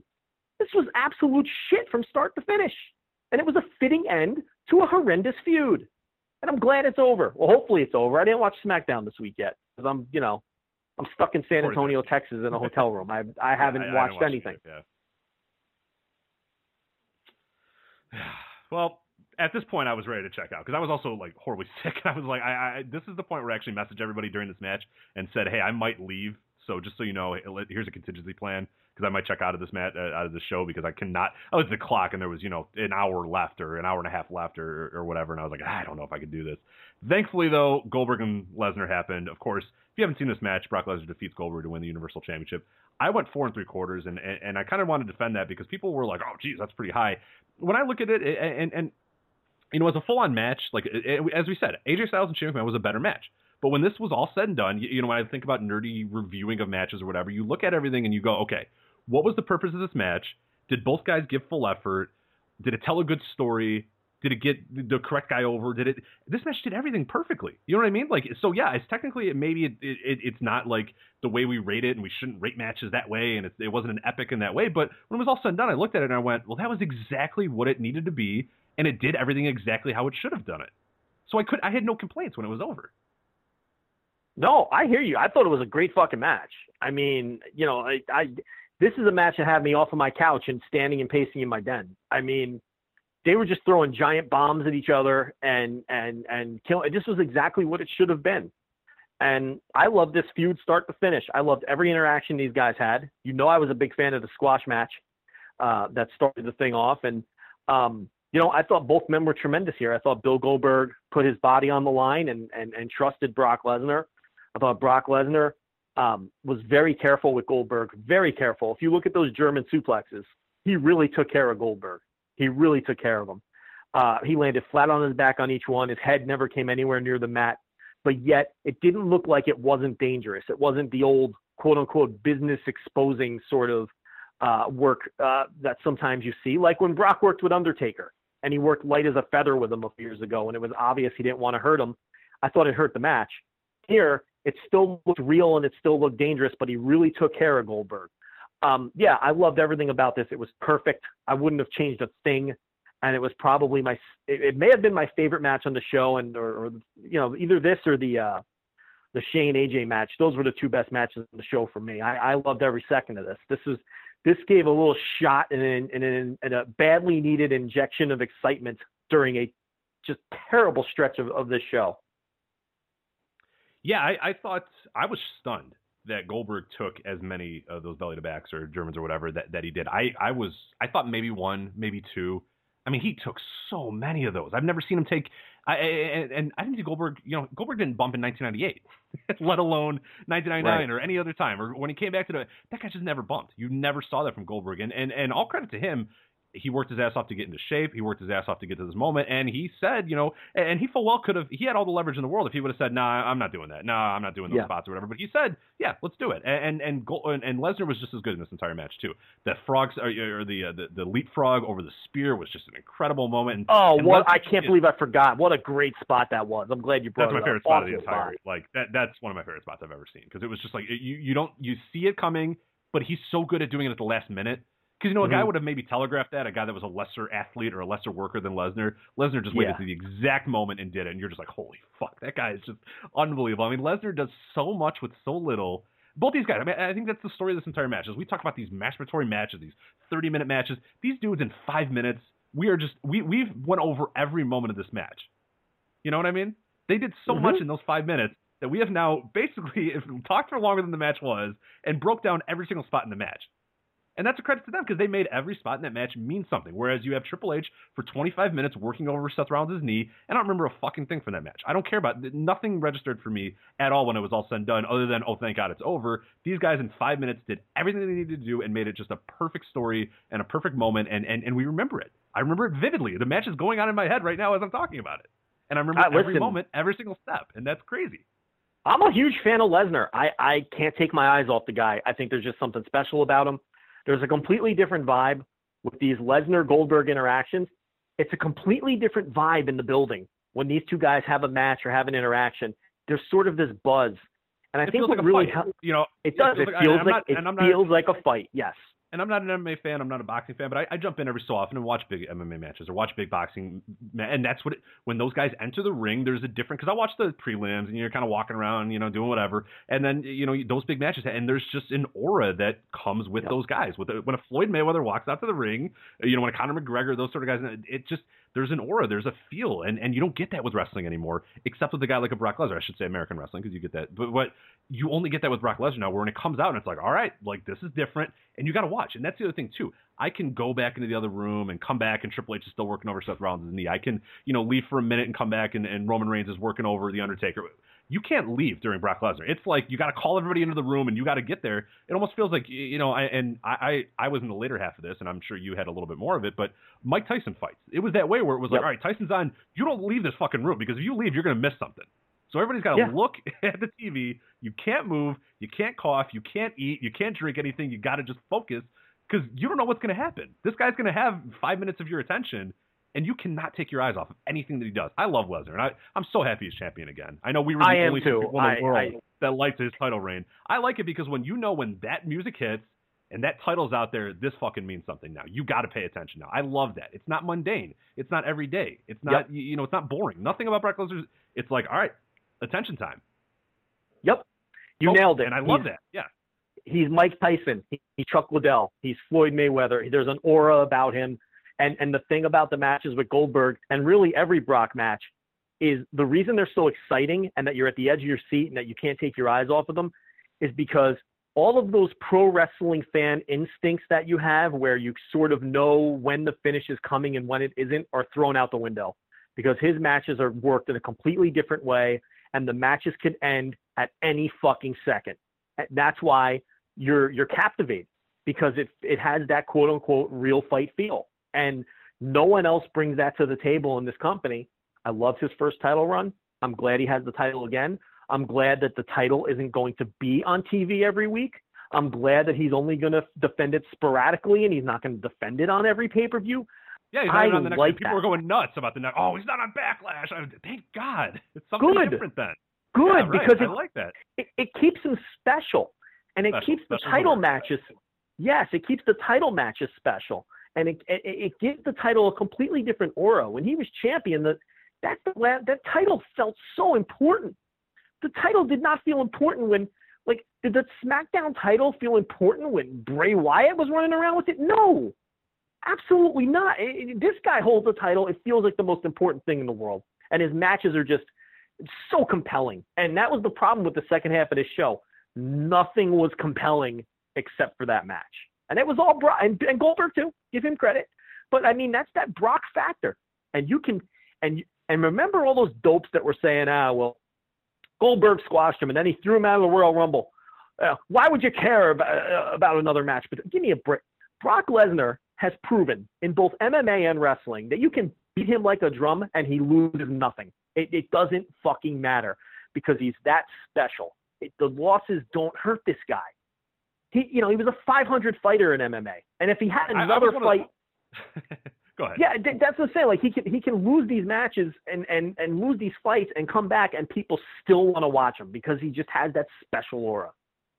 I was one of those dopes, but only because I thought the, the build was kind of weird. I thought it would have been better if Lesnar uh, had beaten Goldberg. at and the no, whatever, but yeah. see, that's where you're not wrong. The build was weird, and there is no justification for him getting a title shot. But I'm saying once they're in the ring and the bell oh rings, yeah, no, I had no doubt it was going to be fucking awesome. Yeah, and that people were going to was no- in right. People were going to care. these sure. this is a repeat argument from UFC because people complained when he got title shots and was put in these big fights. What did he do to earn it? And, and yeah, it's like, but once he's in there in the cage, once he's in the ring, you cannot take your fucking eyes off this guy. And it's an entertainment business, and that's what it comes down to. All right, and then uh, of course we had the SmackDown Women's match. We talked a little bit about that. Uh, I guess if you have any other thoughts, it was Naomi uh, defeating Alexa Bliss, uh, Becky Lynch, Natalya, Mickie James, and Carmella to win the SmackDown Women's title.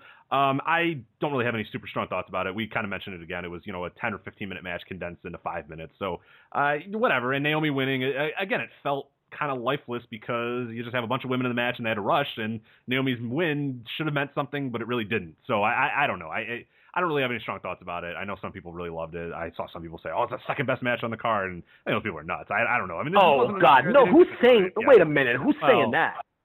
Yeah, you can find you, you People, find it. I'm not- you really saw? That's a legit it. I opinion out there. That. Yeah, I, I legitimately saw that from a few people, and I Oh come on! It was a five-minute match where they just rushed through everything. Yeah, well, I mean, there was nothing wrong with it, but I mean, come on, give me a break. it was If the most important match on the card.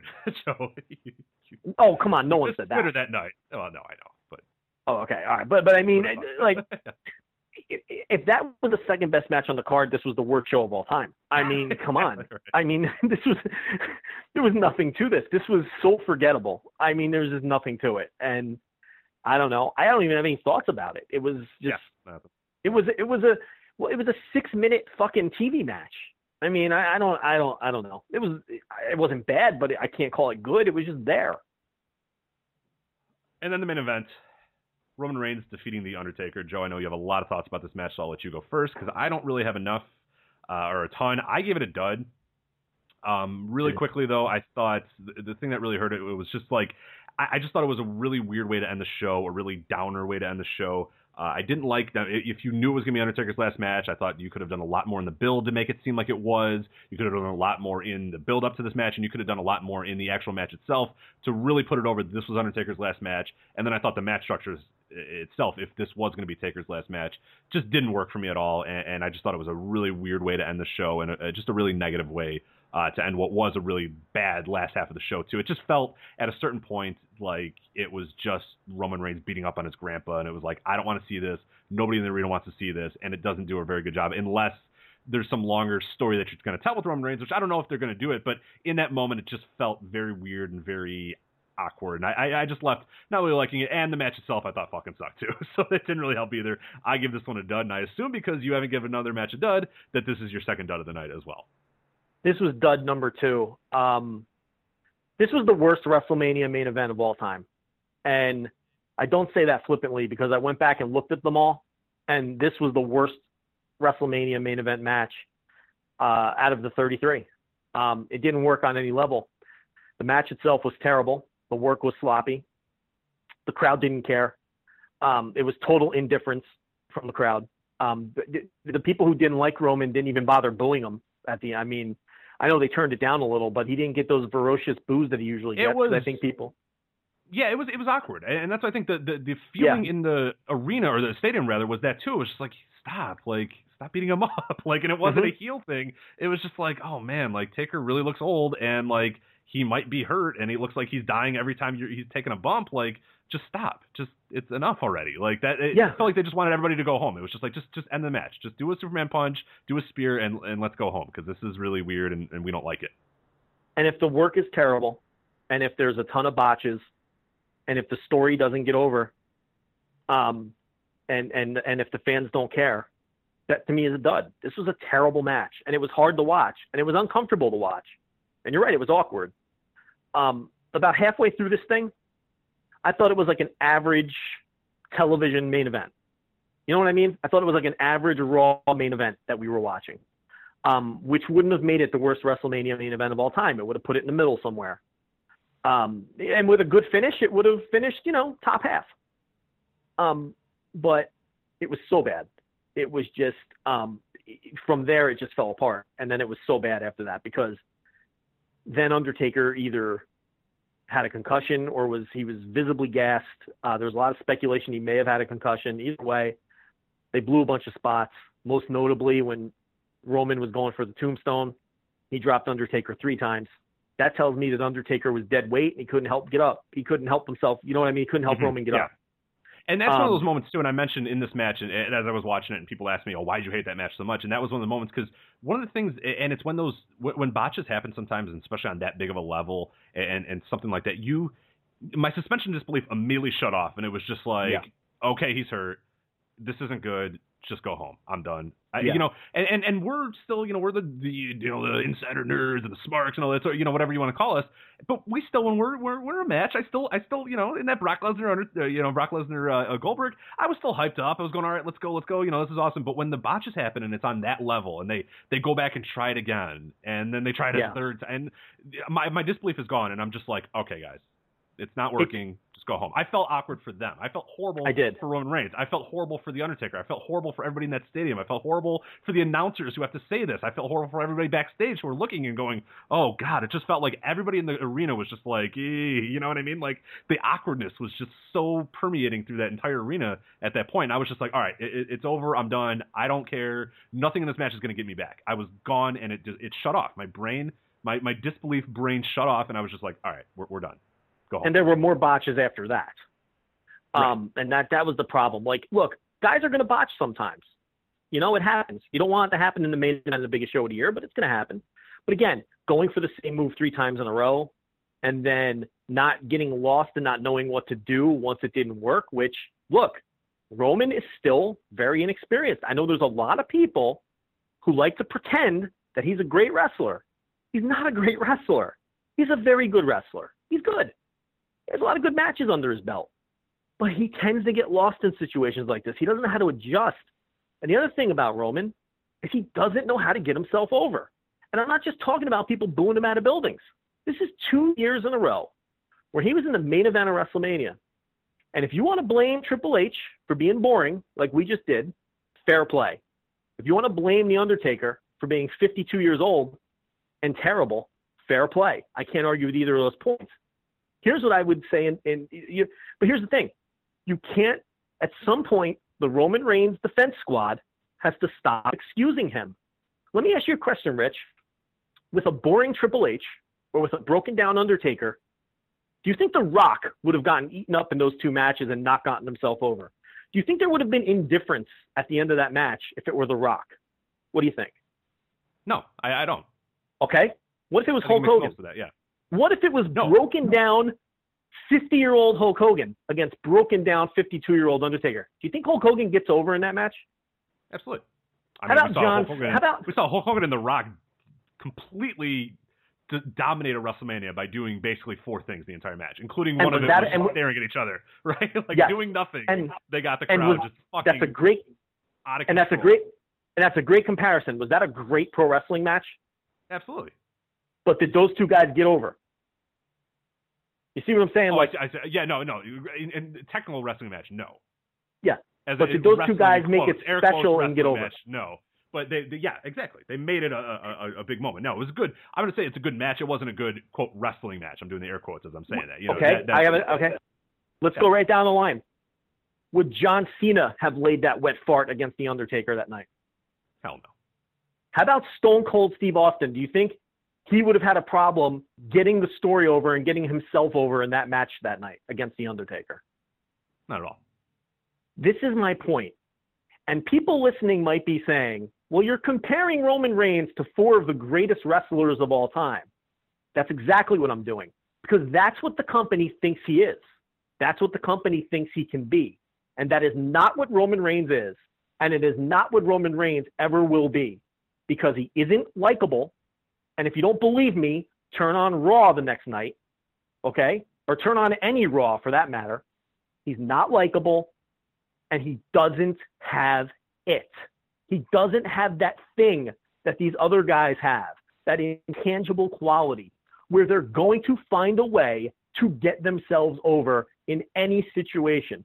Roman Reigns does not have that alpha dog mentality where he grabs a match by the fucking throat and owns it and makes it his and says, and in the literal sense, I am the fucking big dog in this ring.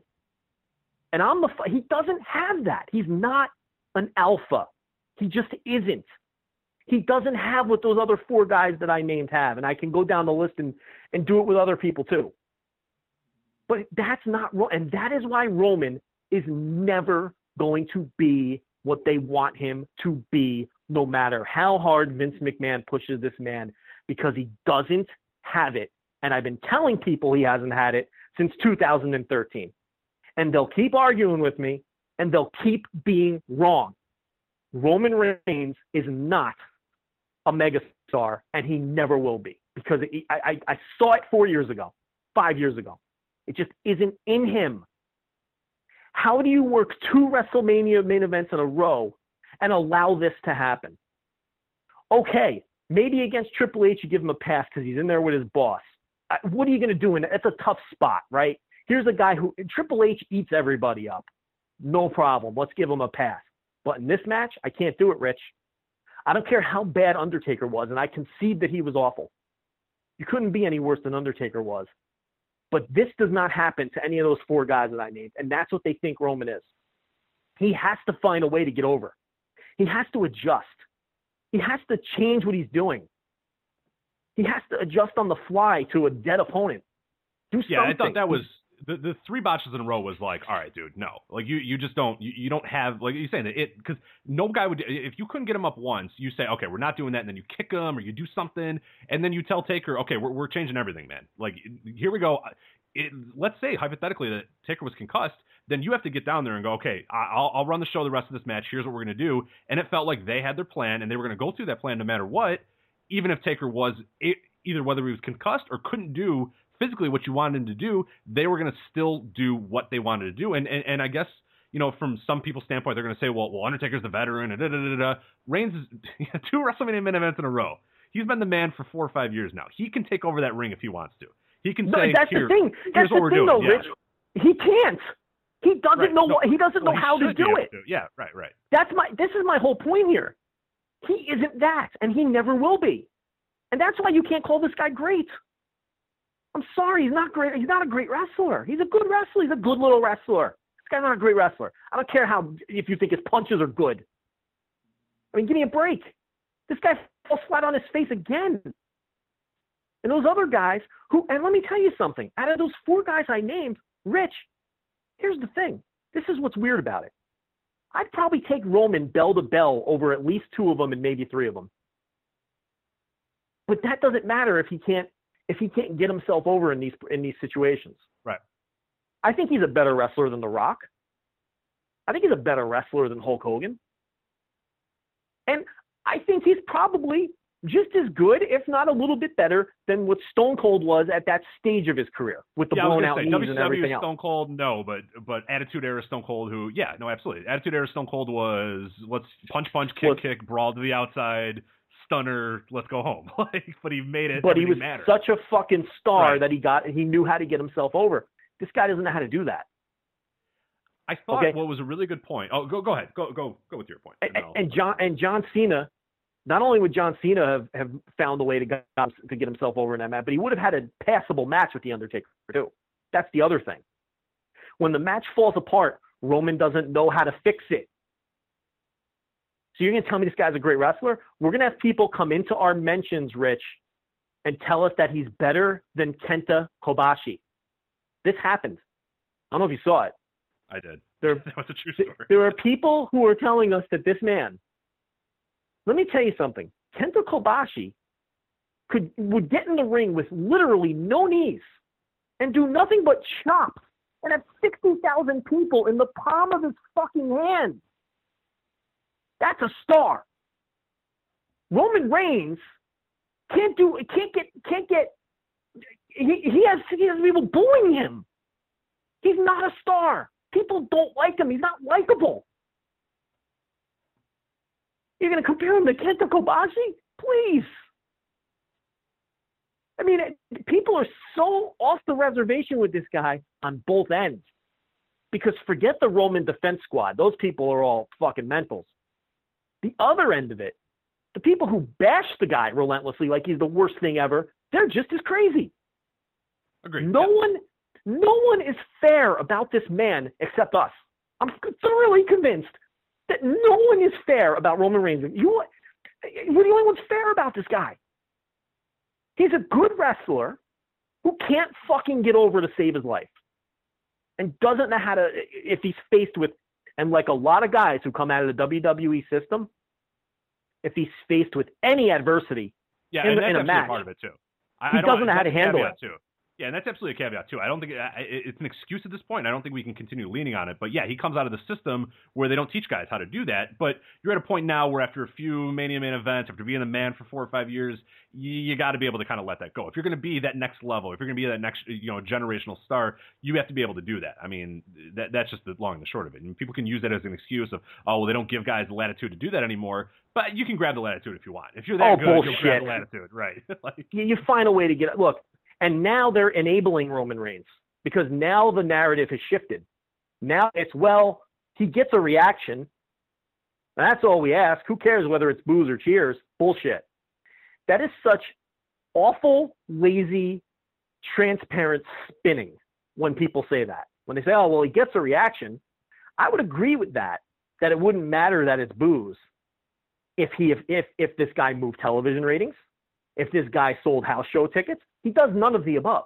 If he was John Cena, yes, right. That's right, because you're, that guy can get reactions and be fine. there is no evidence that this man moves business aside from tel- selling T-shirts to children. Okay, he pushes merch. That's fine. So did CM Punk. Was CM Punk a next level star? No, because he didn't move television and he didn't move pay-per-views and he didn't move. You see, okay, he's. I'm not saying Roman Reigns isn't a star. That's not even what I'm saying. He's a star. He's a Randy Orton, CM Punk level star. He is not a megastar. He is not uh, someone who can carry the company, and that's what they think that he can be. That's why he's put in a position to retire the Undertaker, and he falls flat on his face when they give him that opportunity to do it. They hand this guy everything on a silver platter, and he's not good enough to eat it. It's patently obvious. And the Roman Reigns defense squad can continue making excuses for this guy, but they just continue to look foolish. And this weekend was the worst of it. You really showed some ass if you defended this man this weekend with, with the bevy of excuses that he gets every time he fails in a situation like this. The guy's not great. He's good. The guy is not a megastar. He's just a star. And if you accept that, you can enjoy. We can all enjoy this guy a little more. The people who think he's total shit who are wrong, and the people who think he's better than Kenta Kobashi who are wrong. If we'd all just meet in the middle where we are, we could all just enjoy this guy and enjoy the ride. And and the most important person who needs to realize this is the guy in charge, because this is not your this is not the guy, and he never will be. Never will be the guy. And if you if Vince McMahon listened to me in 2013, we wouldn't be having this discussion. Joe Lanza no stars. This man's not a star, and he continues to prove me right. And I'll continue to go on these 20 minute rants until the end of fucking time if they keep pushing this guy and it keeps not working. This guy's the best thing for this podcast that ever happened because it just makes me right all the time. And I love being right, Rich. Uh, so I've heard. All right, I'm getting out of control now with the ego. So you, Yeah, yeah. you're taking Well, it. no. Yeah. Yeah, no, this is actually I, I didn't know that Garrett made this point, and I'm glad he did because I was actually going to come on this podcast and make this point. But Garrett Kidney in our review made this point, and, and I'll read exactly what he put uh, in his review of this on, on VoicesOfWrestling.com. Uh, he put for a match built around the Undertaker's last stand and Roman needing to put him down, a la HBK Flair for at WrestleMania 20 and Undertaker uh, HBK at WrestleMania 26. The whole thing was weirdly devoid of emotion, and I thought that that's exactly what I was going to come on here and do, and I put that in my notes, mm-hmm. and it was something I really wanted to talk about. Is you know people can say all they want about what the match was and how it worked, and it was it was way way to you know it was a way to really put Roman over and make it so he was conflicted. That's why he he was conflicted that he had to do this to the Undertaker. He was conflicted that he had to put the Undertaker away and all that sort of stuff. I didn't get that in one fucking second of this match that Roman Reigns felt conflicted in any way that he was destroying the Undertaker. I felt this was the normal Roman Reigns doing his, his the Roman Reigns face that we all know and love. You know, he just kind of has this this blank stare about him. And you know, they showed you know some pictures after the match where he's got his head in his hands and he kind of looks like he's upset or whatever. But those two matches, and I'm so glad that Garrett brought those two up because that was the exact two I was going to bring up. Is both of those were matches where guys were retiring other guys, and it it absolutely fucking killed them that they had to do this to stars. And these those both those matches were built up the exact same way that this match was built up, and they were worked in very much the same way. Where HBK and Flair WrestleMania 24. I don't know. If, I went back and actually rewatched both of these matches before uh, this WrestleMania, so I'm glad that they're kind of fresh in my mind. Is HBK was so far ahead of Ric Flair at, at, at 24. It was obvious Flair was done, and to HBK it was obvious Flair was done. The only person that didn't think that he was done was Ric Flair. And the match is HBK the entire time just going, Rick, just it's over, man. I don't want to have to do this and and Flair just saying, "Come on, no, you got to let me. You know, if you're going to beat me, beat me. I'm not going to lay down for you. You have to just destroy me." And that's the famous moment where where HBK, you know, Flair's on his knees, you know, looking at HBK. HBK's looking at him, and HBK's just like, "I, I don't want to do this." And and and and Flair going, "No, you you got to do this. You got to do this." And then you know the, the famous moment of HBK saying, "You know, I'm sorry, I love you," hitting him with that super kick and pinning him and ending Ric Flair's career that is, I mean, you go back and watch that. You know how that's going to end. You know what the thing is, but that's emotion. That's going, oh my God, that this guy just ended one of the greatest careers in pro wrestling. And HBK grabbed that that moment by the balls, like you said, and made it that much more special. You you get a lump in your throat when you watch that match. It is it, it, it still to this day it does that. Then I went back and I watched the Undertaker HBK actually, and that's the exact same thing as well. HBK is grabbing the Undertaker's pants during that half of that match. He's just he he's lifting himself up on the Undertaker, and the Undertaker keeps looking at him and saying, "Stay down. I don't want to have to do. I don't want to have to kill you. Just stay down." And and that's an important part of this match too. The, the the ring inside the ring, they're saying that they're visually giving that cue. HBK is making faces. HBK is saying, "No, no, you know, stay down." Undertaker's doing that too, even though Undertaker's you know this this shrouded character, this dark demon or whatever. In this match, he's showing empathy. He's going, "No, I I don't want to have to do this." And you know he does the Tombstone, and HBK kicks out. He does the Hell's Gate. You know Shawn gets to the ropes. He does this, and he does the last ride, and, and, and HBK kicks out. And he he has the same thing of like, don't don't make me do this. I don't have to, I don't want to have to do this. And, and, there's a great moment at the end of the match where, where Undertaker's standing over HBK after all those moves, and HBK is one by one, you know, sort of using Undertaker as a ladder to get himself up. And Taker is just kind of like, you're making me do this. He picks him up and he does the jumping tombstone. Now they tried to do the same thing with Roman Reigns, where he does the you know the the spear off of you know he, he bangs off you yeah. know, three of the ropes or whatever and does it, but so lacked any of the emotion that those two matches had. Go back and watch those two, and you'll see the crowd is on the edge of their feet. The crowd is is crying. The crowd is going, no, you know, oh my God, you know. In in many cases, they're telling Flair and HBK, no, just just lay down, man. It's okay. You you got none of that emotion in this Undertaker match. You got zero of that emotion. Maybe that's the problem is they didn't build it up as this is going to be the Undertaker's last match. But I think you could have told a story that Reigns really felt conflicted that he had to do this, that Reigns really didn't want to do this, and you didn't tell that story. You told a story that Roman Reigns was a cocky asshole that wanted to beat the fuck out of this old dude. And if that's the story they wanted to tell, more power to him. But I don't think that's the story they wanted to tell. No, it wasn't. But that's how it came off because he's right. not likable. Because he right, isn't exactly. likable, and so he, he'll never be likable yeah, those matches weren't awkward, even though those were, you know, a, a guy in a better shape beating up, a, you know, and, yeah, there's not the same, you know, age difference or whatever, but still, that was, you know, HBK being way ahead of Flair, you know, still in his prime, and Undertaker still, you, you know, in his prime against the uh, HBK that was winding down or whatever. Both those moments where guys just, it, it didn't feel awkward. It didn't feel like a guy beating up an old guy and, and, and laughing about it, and that's almost in a way what this Reigns one felt like because he just wasn't able to convey that emotion that it was killing him inside, that he didn't want to do this. And people can say all they want about what they did at the Raw after you know Mania and, and, and how the you know Reigns goes out there and and does a smirk and says, you know, this is my yard and all this sort of stuff. I want to see a few more weeks to find out if that's the story that they wanted to tell because I really don't think that they wanted to cap off the. Well, uh, here's the thing. with- that's the story, but that's the story they have to tell now because he has because this man does not know how to connect with crowds and he does not Right. know how to get over. So now, like I said, they're shifting the narrative to well, he gets any kind of reaction. So the boozer, but that wasn't the design here. That wasn't what they wanted him to be. It's what he's now forced to be because he ha- because he doesn't know how to connect with crowds, and he and, and he just he's not likable. That was the main thing all those years ago when I said that this guy's ceiling was Randy Orton is because I did not see him as likable. He didn't have that weird extra bit of charisma that these other guys have that you just know when they have it.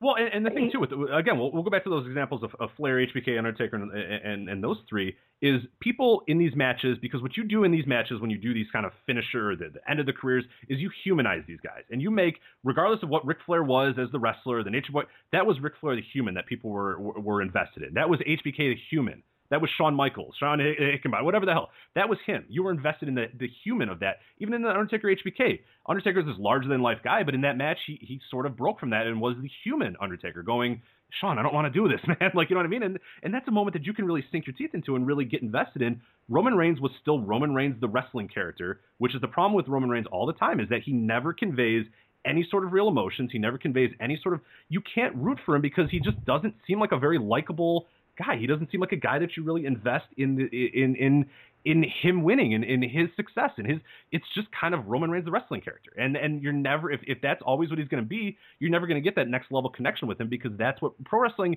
works best when people care about the people that are also the wrestlers. You know Of what I mean? Like there, there's a certain level to that. People can can poo poo that all they want. Bullshit. The reason Stone Cold was over and, and and the Vince McMahon thing was over, and they always said it at the time too. Who doesn't want to beat the shit out of their boss?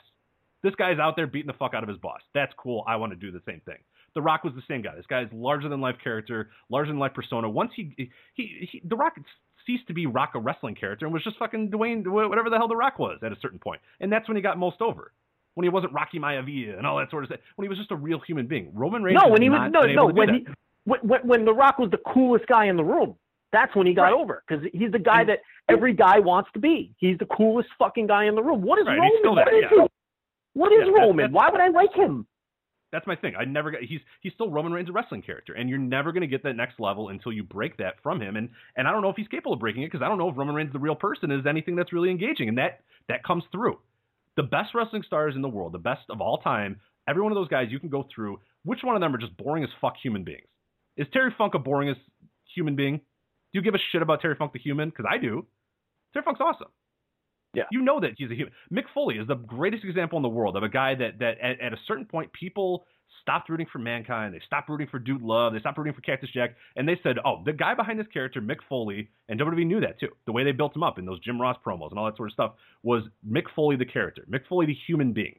Yes, he was playing a character, but people got invested in Mick Foley.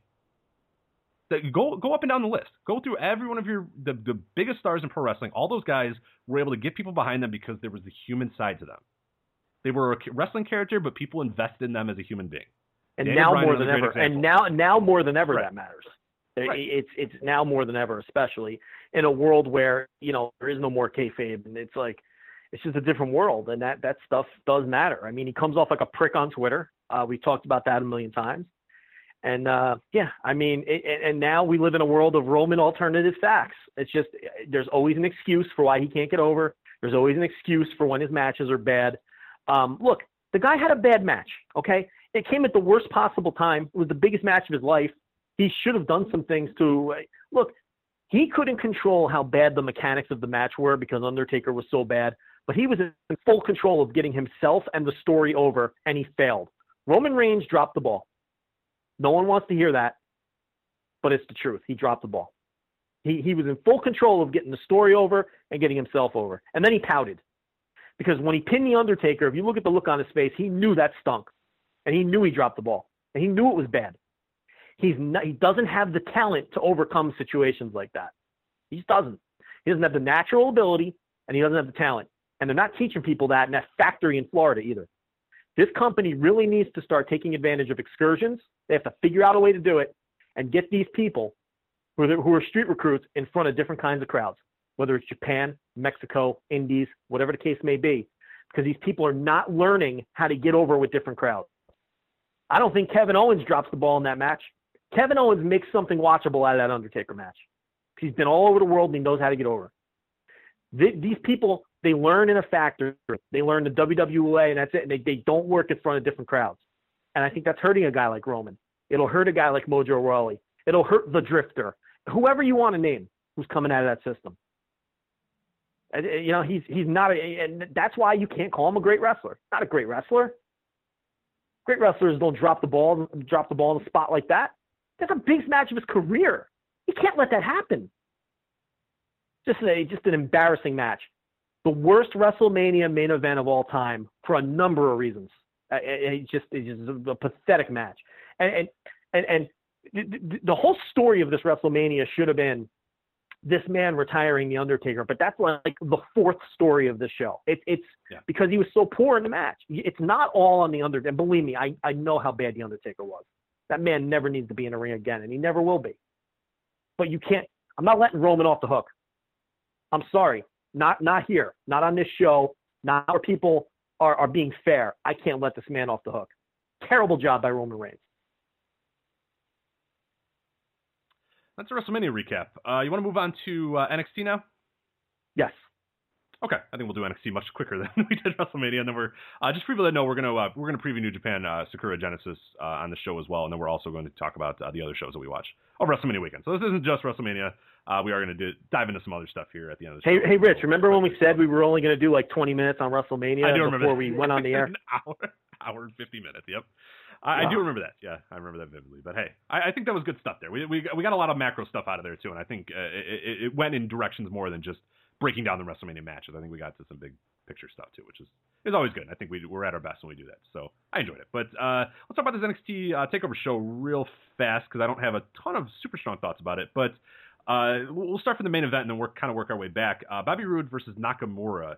Uh, Bobby Roode, of course, defeating Nakamura to retain the NXT Championship. You liked this match a lot more than I did. Uh, give your thoughts on why you you you maybe you didn't like it. Maybe like is not the great word, but you thought it was acceptable, right? No, I like. No, I liked it. I, I liked it. Okay, I- I, kind of I, liked it it. kind of sucked, but all right. I thought it was a good match. I gave. I thought it was a very good match. I gave it four stars on the dot. I thought that it was a old school world title style match, and I think for what they were trying to When do. you mean old school, you mean 1983, which well, yeah, I mean maybe, but I think that um, here's I don't want 1983 main events in 2000. No, neither, but here's the thing, Rich, and and this is why I liked it. The work was good.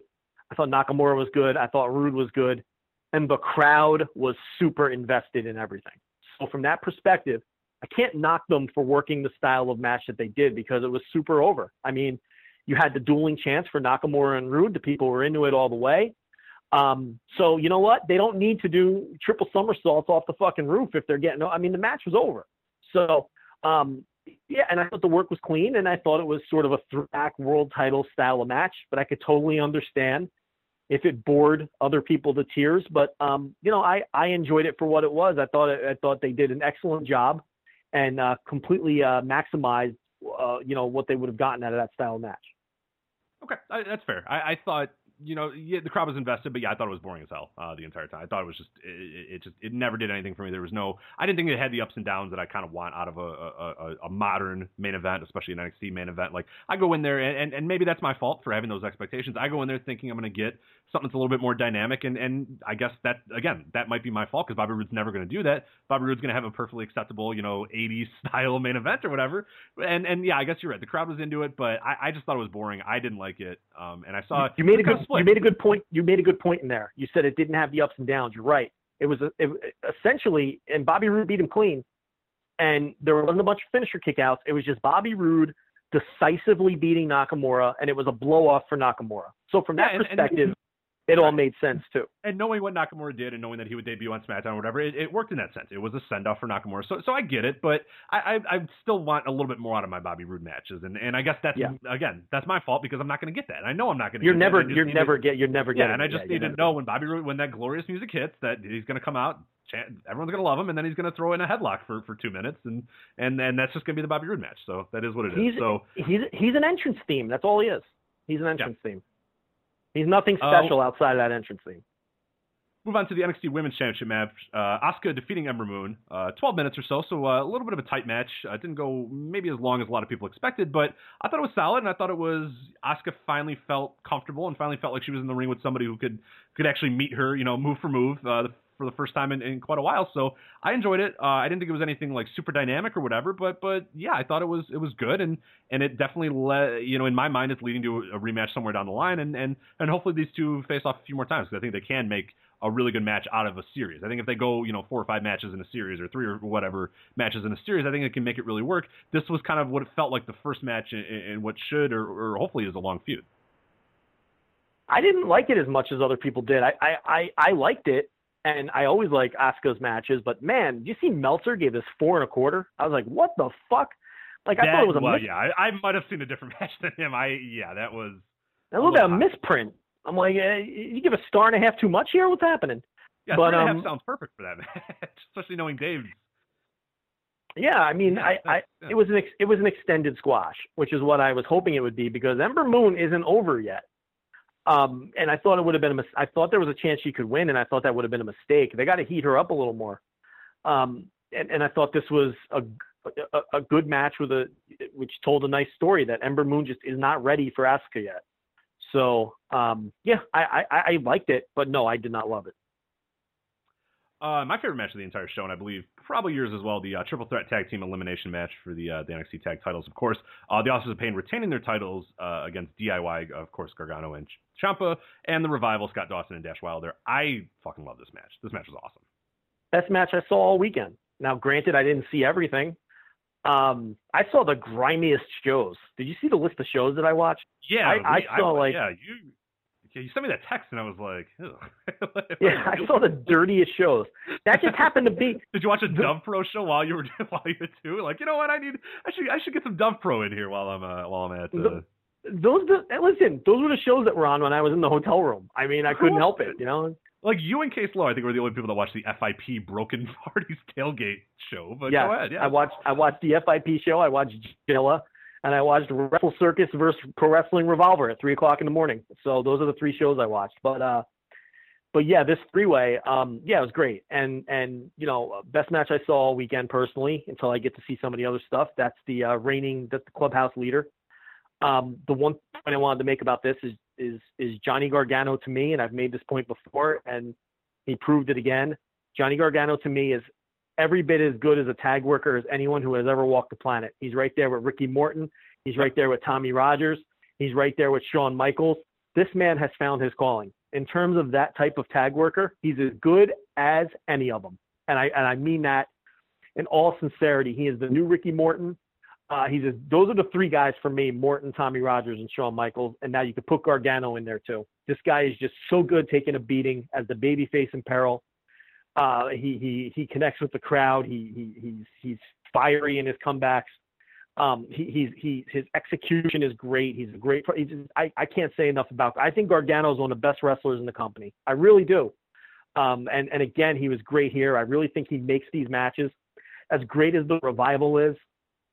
Uh, Ciampa's really good. I think Gargano is really the key to these matches with these two teams. I really do. Um, yeah. I, I, and I, I, go ahead. no, go, go ahead. Well, no, I was gonna say. No, I'm I'm pretty much done. I'm just gonna I'm just gonna keep fucking stroking off Gargano here. I so just go ahead. I mean, He's a very attractive man. You should do that. But um, oh, you didn't mean it that way. Okay. Uh, but no, what I was gonna say is, and especially if people know kind of the inner workings of what's going on with Ciampa, and, and, and Meltzer mentioned it too. Ciampa's dealing with a, an injured shoulder right now, so I mean Gargano's doing literally the heavy lifting.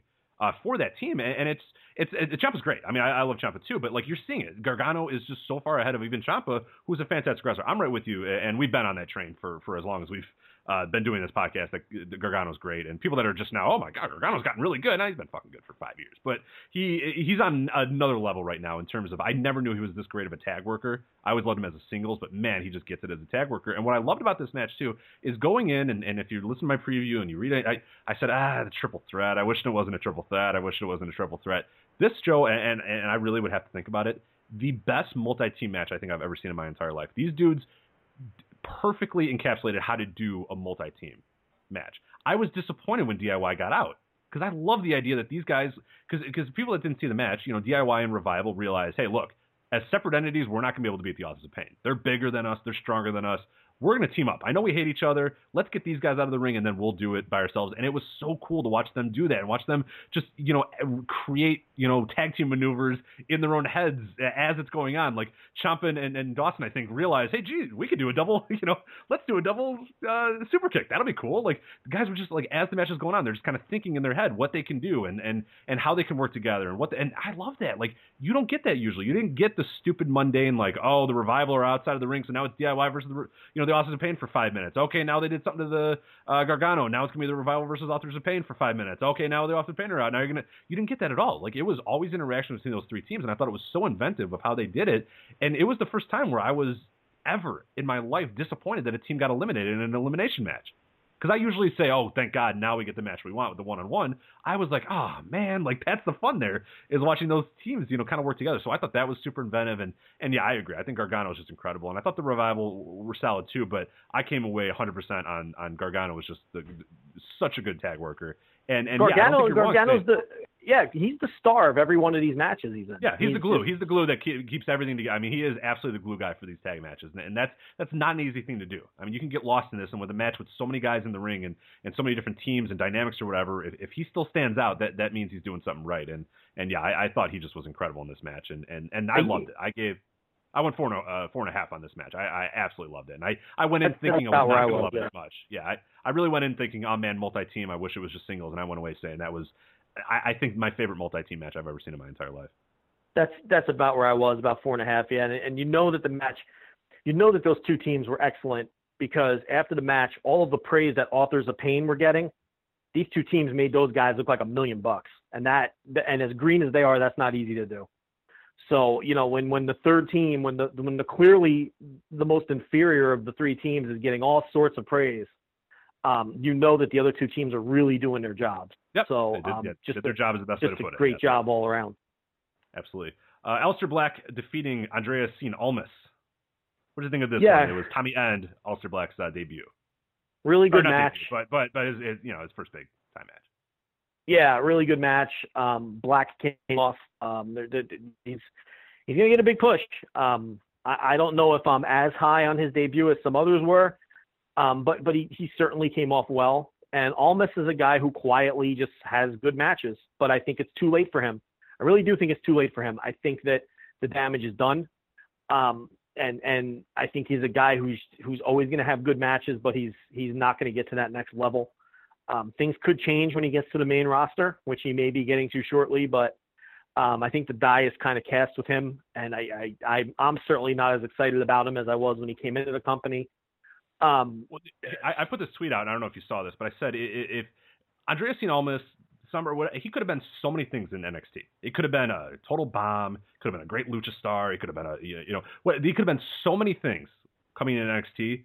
But him being the CJ Parker of Yeah. 2017 NXT, I would have never in my world guessed that he would be a, a decent worker that jobs to the stars. Never in my wildest dreams would I thought that that's what he would be in NXT. I thought he'd Yeah, be a and- magnet. I thought he'd be a complete bomb. I thought he'd be in and out of there in a month. I thought he'd be, you know, a star. I it could have been so many different scenarios, but solid worker that jobs to guys on the way uh, in was not in any way what I thought he was going to be, and he is. That's what he is. and now now was, sort of was, should turned they, yeah, right. they've turned the story now into well he's a party boy, so he's talented, but he loses his matches because he's not focused. Um, sort of the direction they're going You don't want now. to do but- that. Which when Um, they when WWE gives you that story, it is not good and it is bad and yeah. So Yeah, I mean, maybe it could change on the main roster. I don't see it. I see him as mid Carter for life. Um, you know, but uh, but but Black's the guy they have. It's just everything's bad. His name is back to Almas. His name is bad. Um, his debut was bad. The suspenders were bad. Um, it just none of it worked.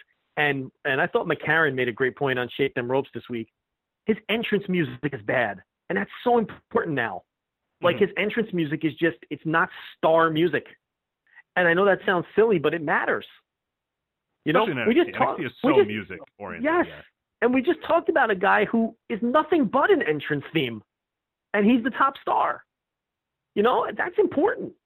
You know, and and when you combine everything, maybe he could overcome that if everything else had worked, but it didn't. I just I don't know. I feel bad for the guy, but I just don't think it's ever going to work. He's really young. There's time, but I just don't see it. I don't see him as a guy that they're ever going to get behind. But Black is a guy who they're going to try to get behind, and um, you know, we'll see. I think Tommy End can be a little sloppy at times, but I, you know, I think he's a guy who gets it, and I think that he's a guy who is charismatic and does connect with crowds. So, um, you know, he's we'll see. He's going to get every chance though. Yeah, well, what I find kind of interesting is a lot of people are, are, are sort of in their minds thinking that Black is like a guy, you know, similar to an Ohno, similar to an Owen, similar to a Zayn, like a guy that's a pretty much a ready-made thing that you can just kind of insert and get going, and, and you can kind of push him to the top because he doesn't really need. I think he's a guy that needs a lot of refinement. Like, and that's not a, a slight on Tommy End. I think he's very good, but he doesn't strike me as a guy like he's a made man. You know what I mean? Like when Owens walked into NXT, it was like, yeah, you can do this and this, but Owens no, uh, he's good. You know what I mean? Like you can put him in the main event. You don't have to do anything. Owens knows what he needs to do. He's a star. He's been a star places. I feel like Ed needs a little bit more than that. I feel like he needs a little bit more refinement. I feel like he needs to kind of work his way up a little bit more, but I don't know that they're necessarily going to do that. I think they think he's kind of ready made already, and and I don't know that he is. And that's not a slight on end. I think he's very good, but I think there is some stuff that he still needs to kind of work on. There is a little bit of things that he needs to get going. There's a little bit more of a crowd, you know, connection that he has to build. And I don't know if he's quite there yet, but they sort of think, I, I'm guessing by this match, that they think he's kind of ready to go. I mean, I don't, I'm not saying he's going to be main eventing in, in, in a few weeks, but, you know, you look at some of the spoilers and that, yeah, you know, they, they, they think very highly of him. And, and I'm not sure he's, he's at that level yet. And I don't mean that he's not we'll good. See. You, you we'll know what I mean? See. By that I level. think, yeah. Yeah, I think he has the potential to be. We'll see. I think no, he'll. I think uh, potential. Again, you said potential, not he is. That's the difference right. there. He's not, no, I agree with you. I don't man. think I don't think he's a ready-made guy. No, I because I agree. agree. He's got the, all the potential in the world to be that guy. I just don't know that he's there yet, but I think they think he's there yet. So it's gonna be interesting to see how that works. Yeah. Uh, and then the uh, opener was Sanity, Eric Young, uh, Alexander Wolf, Killian Dain, uh, Nikki Cross, defeating Tye Dillinger, Ruby Riott, Roderick Strong, and then uh, replacing No Way Jose was Kassius Ohno slash Chris Hero. So yeah, uh, high, ener- I mean, high energy opener, whatever. good Yeah. match. You know, um, nothing yep, special, high energy. That's all I have Um, to say. Yeah. I thought it was a good move getting getting Ohno in there, especially coming off the TV loss. You know what I mean? Kind Oh, of God, redeem yeah, him a little yeah, bit. Yeah. Yeah. Um, but they're not going to do anything with him. Um, No. You know, um, from what we understand, he still has the same enemies that he had the first time around. They're not doing anything with him. Um, and the, and the days of his great matches are over because he won't be in a position to have them. So, um, but good for him. I, you know, I hope he goes to the main roster and makes millions of dollars. But you know, that that that that Chris Hero run is over. Um, I thought Ruby Riott looked great, and uh, for the- for for the limited opportunity that, that she had, and uh, yeah, it was a fun fun opener. This was a better show than WrestleMania. I mean, it was certainly oh, God, yes, yeah. easier to watch, and it had better matches. There were no bad matches here, and yeah, I mean, you know, it's I liked it. It, it over delivered because no one was really excited about it. But that's sort of been the trend with NXT. No one's excited, and then it over delivers. You know, because the storytelling is simple and good, and the, and the matches usually deliver. Yeah, and and the TV's become you know pretty mundane, but but again, like and we've been saying this for a while too, and I've been personally saying it as far as I've been reviewing. You know, back when I used to review NXT TV, is like people get this idea that like oh NXT TV used to be so great, and it, it was always really mundane. I mean, they told better stories overall. I think it, you know in, in a in a large story sense, they did a better job of telling longer arching, longer stories or whatever. But the TV's always been mundane, and, and mundane TV is okay. Mundane TV wrestling is fine if it builds to a big show. That means a lot and and it's fun, and that's what NXT is now. You know, you watch Yes. the TV and it's it gives you a, a very compact one hour where it's just like here's our story, here's what we're gonna do, we're done. You know, that's it. You've had your hour a week, you're good to go, and then you build up to a big show. And that to me, I'm still fine with that formula. I mean, I might not like the stories that they're telling as much in there, but I think there's a there's a nice blend of, of new talent coming in. So I'm a little bit more invested in NXT than I was, you know, the prior six months because I like a little bit of the talent that they got coming in. So um, uh, as far as that opener though, I did want to mention Roderick Strong looked like a fucking million bucks in that match too.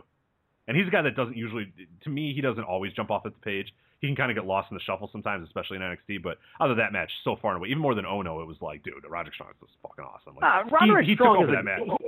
Look, he's a great pro wrestler.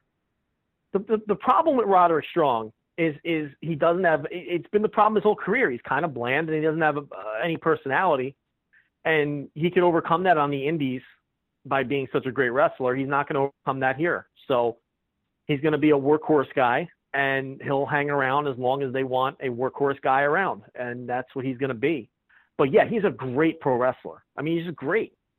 I think Meltzer compared him to kicks was just like, yeah, just fucking awesome. He's so good. yeah, and the Observer Meltzer compared him to Tommy Rogers, and I don't know if I necessarily agree with that or think it's fair because I think Tommy Rogers was more expressive than Roderick Strong and had a better crowd connection. That seems to be the word of the day on this podcast: crowd connection. yeah, well, but um, it's, that's wrestling, it's, man. I mean, yeah, but I mean, but you know, similar in, in size and build and, and, and ability for sure. Because you know how high I am on Tommy Rogers. I think you know he's one of my yeah. favorite wrestlers of all time. But um, but yeah, yeah, I agree. Strong did look great here. He always does though. You know, he just not a great fit for this company. Certainly a guy. who- I'm not saying he doesn't deserve it. He certainly he definitely deserves to be there. But um, you know, again, that's a guy with definitely a he's a guy with a high floor and a low ceiling. Yeah, and that's that's kind of the theme of NXT right now is they're not there's a lot of guys in there, and I don't know if they're going to maximize half those guys' value. You, you know what I mean? Like Roger Strong's value to uh, company X or whatever is so much higher than what he's going to be in NXT. But I get it; these guys want the comfy thing. They don't want to be chasing paychecks. I mean, hell, you watch some of the stuff that happened this weekend with, with the Indies, and it's like, yeah, I get why these guys are like, yep, I'll go to NXT. Like paycheck Yeah. comes every week, you know, or whatever, every two weeks. It comes in. I don't have to hustle. The lights don't go out. The pay per views work. You know, I- yeah, I get it. it. It's nice and comfortable. So, but yeah, there's a few guys in there that's going to be, and that's going to kind of be the theme for the next, you know, few months. Is there's they got just this killer roster, and it's like, are they really maximizing the value of those guys? We'll see. Maybe they will, but. Uh, let's move on to the other shows that we watched. Speaking of those other indie shows, Joe, as we mentioned, you watched the grimiest of the grime. So I'm going to start with you. Uh, you watched Joey Janela's Spring Break. You watched Wrestle Circus vs. Revolver at like 12. Why did you did you watch that after WrestleMania? Yeah, I watched it live. Yeah. You The you weren't done with wrestling. Why? What were you doing? Go to bed. No, I mean I was awake anyway, so I I yeah, I put it on. I mean, you know, it was it was fun. I the problem with that show was um I was getting you know live DMs from people in the building and um you know they they they had to wrap it up by 3 a.m. and the, fire chief eventually did come down to break things up, but they they, they, they whatever they must have sweet talked him or something but because the, the the first couple matches were all like six minute sprints and um you know because they were trying to get out of there but uh but they did grant them a little bit more time but but it worked for the show i mean i think that that and the janela show were perfect for like these grimy midnight shows just the atmospheres and the way that the matches were worked. Because you know these these sprints like uh Brian Cage and Desmond Xavier and ACH and Martin Stone, you know, they just had these like six minute matches where they went balls to the wall for five minutes and it, it ended up working. That was the Well, nobody uh, wanted to go there. Nobody wanted to sit at, at 12:30 at night and watch like a, a wrestling clinic. You know what I mean? Like nobody Right. wants that. They just want the sprints. They want to have some fun. They want to kind of cap off their weekend. Yeah, that's. So I think they filled that void perfectly, uh, from what I've heard from the report. I didn't watch the show, but it sounds like that's how it works. Yeah, there was a wild eight man tag with uh, John Morrison doing a character from one of his movies, and he teamed with Sammy Guevara and Ricky Starks and Aaron Solo, and they wrestled Curt Stallion and Dave Crist and David Starr, and it was just they're putting each other through tables and just doing wacky spots. Then they, you know, they did the big scramble match with like just, like 15 guys to combine the, the the the two titles from the two companies. You know, and AR Fox ended up winning that. Uh, just a bunch of crazy names out of nowhere uh, showed up for that one. Mascarita Dorada worked that match, and Suicide worked that match because you know, uh, I, don't know if there's any connection, Rich, but Caleb Konley was eliminated early in the match, and then Suicide showed up a few minutes later, so that was kind of cool. And then uh, you know, so AR Fox, so AR I have Fox no idea what you're that. trying to insinuate, other than uh, Me neither. Yeah. But uh, yeah, I'm just saying it's a coincidence. Um, yeah. So and then AR Fox, and then you know he wins the match, and you know he combines the two titles, the Wrestle Circus Sideshow title and the Pro Wrestling Revolver Scramble title. And then Moose shows up and challenges him out of nowhere, and then he has a singles match with Moose. So it was just that kind of show. It was a lot of fun. Um, so yeah, it's it's I think it's on the Wrestle Circus. Uh, you know, if you subscribe to them, it's up with the rest of their shows. I think it's nine ninety nine a month or something. Um, I can recommend it. It was now Janela show. It wasn't as fun as the Janela show. The Janela show was just wacky fun. And I did didn't you watch see that the- live, and I I didn't see it live, and I, I kind of I was gonna watch it the next morning, but I was just like, this I don't want to watch this in the morning. Like I just got to reserve this, and I I have FloSlam, so it's just gonna be one night where I'm just by myself, or, and then I'm gonna put it on at night because it's got to be night. Got to have a you know you know a beer or, or some whiskey going or something. You know what I mean? I can't just I can't just watch it at 9 a.m. in the morning with a bowl of cereal, right? Like that's disingenuous. I mean, I, I watched it sober and I had a lot of fun. I but mean, you it watch it at night. It's gotta you gotta have Yes. a little bit of the night factor, right? Like I can't watch it with the sun rising. It's a nighttime show. Unless show. the sun rising sure. at 4 a.m. Unless I'm up at 4 a.m. and the sun's rising. I can't. Yeah, 10 a.m. I can't watch it at night. You know, you know, you got to watch it at night. So I'm, I'm gonna wait a little. I mean, you got you got sixty year old Dink eating Veda Scott's ass. So I mean, it doesn't get any grimier than that, right? I mean, and then she got her teeth knocked out.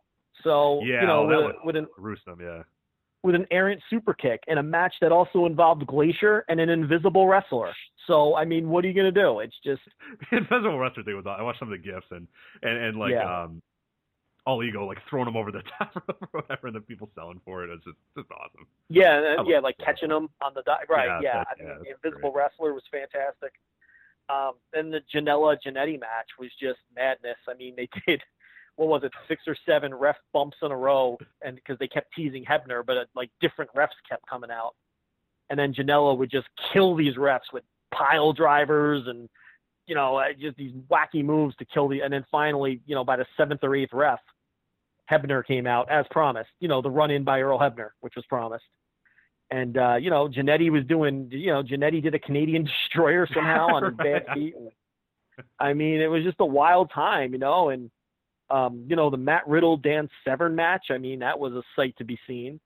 Um, just everything, top to bottom, was super fun. You know, Matt Tremont had a death match for the you know GCW title with Eddie Kingston and bled buckets. If you're into that sort of thing, it was just a. It was exactly what you would think a show with Joey Janela's name on the marquee would be.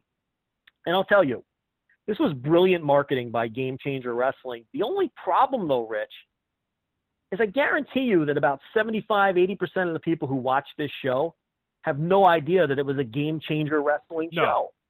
I barely did until I did that preview when I had to look up who it was. So yeah, they- Everyone, I think that everyone yeah, that- thinks that's, that this was like a Joey Janela produce show. Yeah, it I was about to wasn't. say, Pro- Jan- Janela Produce.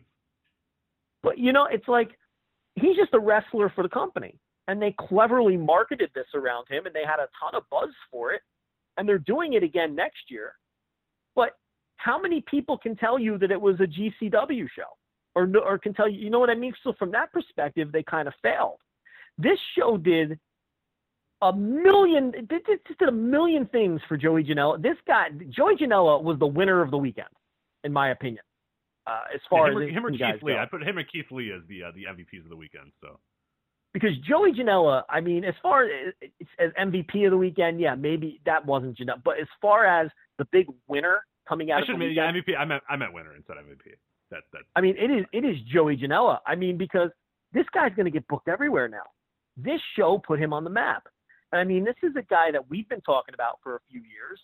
Um, you know, he of course being a New Jersey guy, and then he started getting booked in Chicago, so you started seeing him.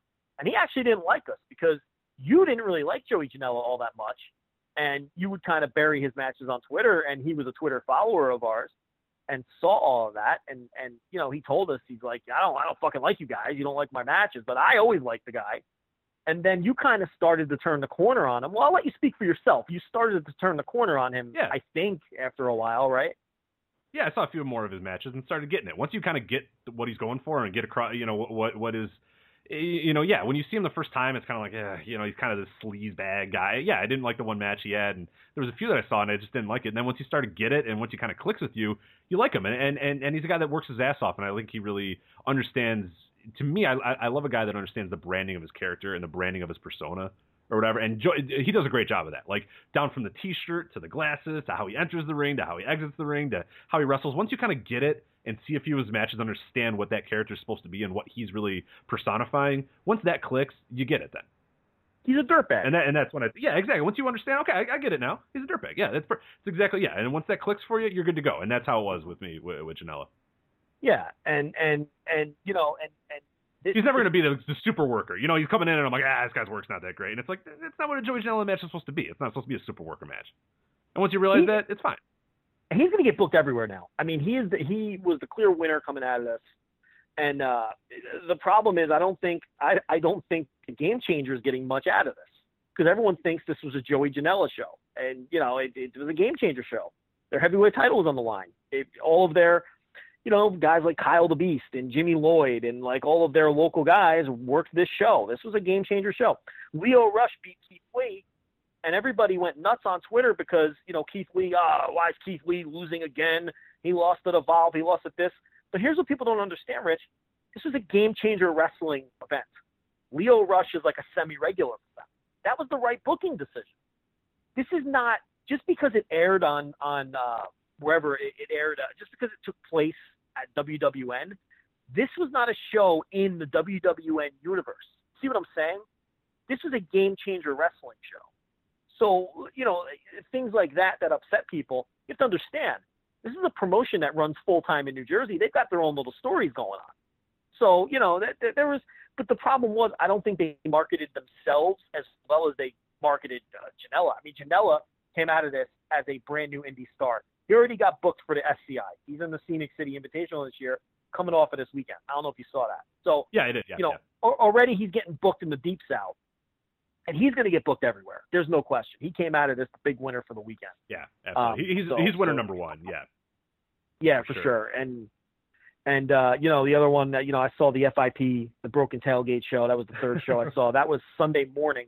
And again, it was kind of cool because they wanted to make sure people got out of there and got to Mania on time. So the matches were all short and condensed, and a lot of the guys looked tired, which you could understand.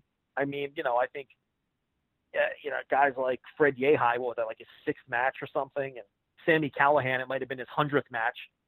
Um, you know, ACH, Keith Lee, these guys were tired. Elgin, um, you know, but uh, the FIP show was was was a lot of fun. Everything was good, and it was short. You know, you were in Yeah, and it was like 90 minutes, right? Yeah. something like 90 minutes, yeah. So yeah, yeah. and uh, and Jon Davis got work because you know I you know I love Jon Davis. I'm probably the Oh, biggest yeah, Jon Davis absolutely. fan around. He beat Martin Stone for the uh, Florida Heritage title. You know the uh, everyone everyone's a big fan of the Florida Heritage title, but uh, coveted, yeah, the coveted, the much coveted Florida heavyweight. new champions Jon Davis. But uh, but yeah, there you go. So I saw the three grimiest shows of the weekend. I haven't seen Progress. I haven't seen Rev Pro. I haven't seen Evolve.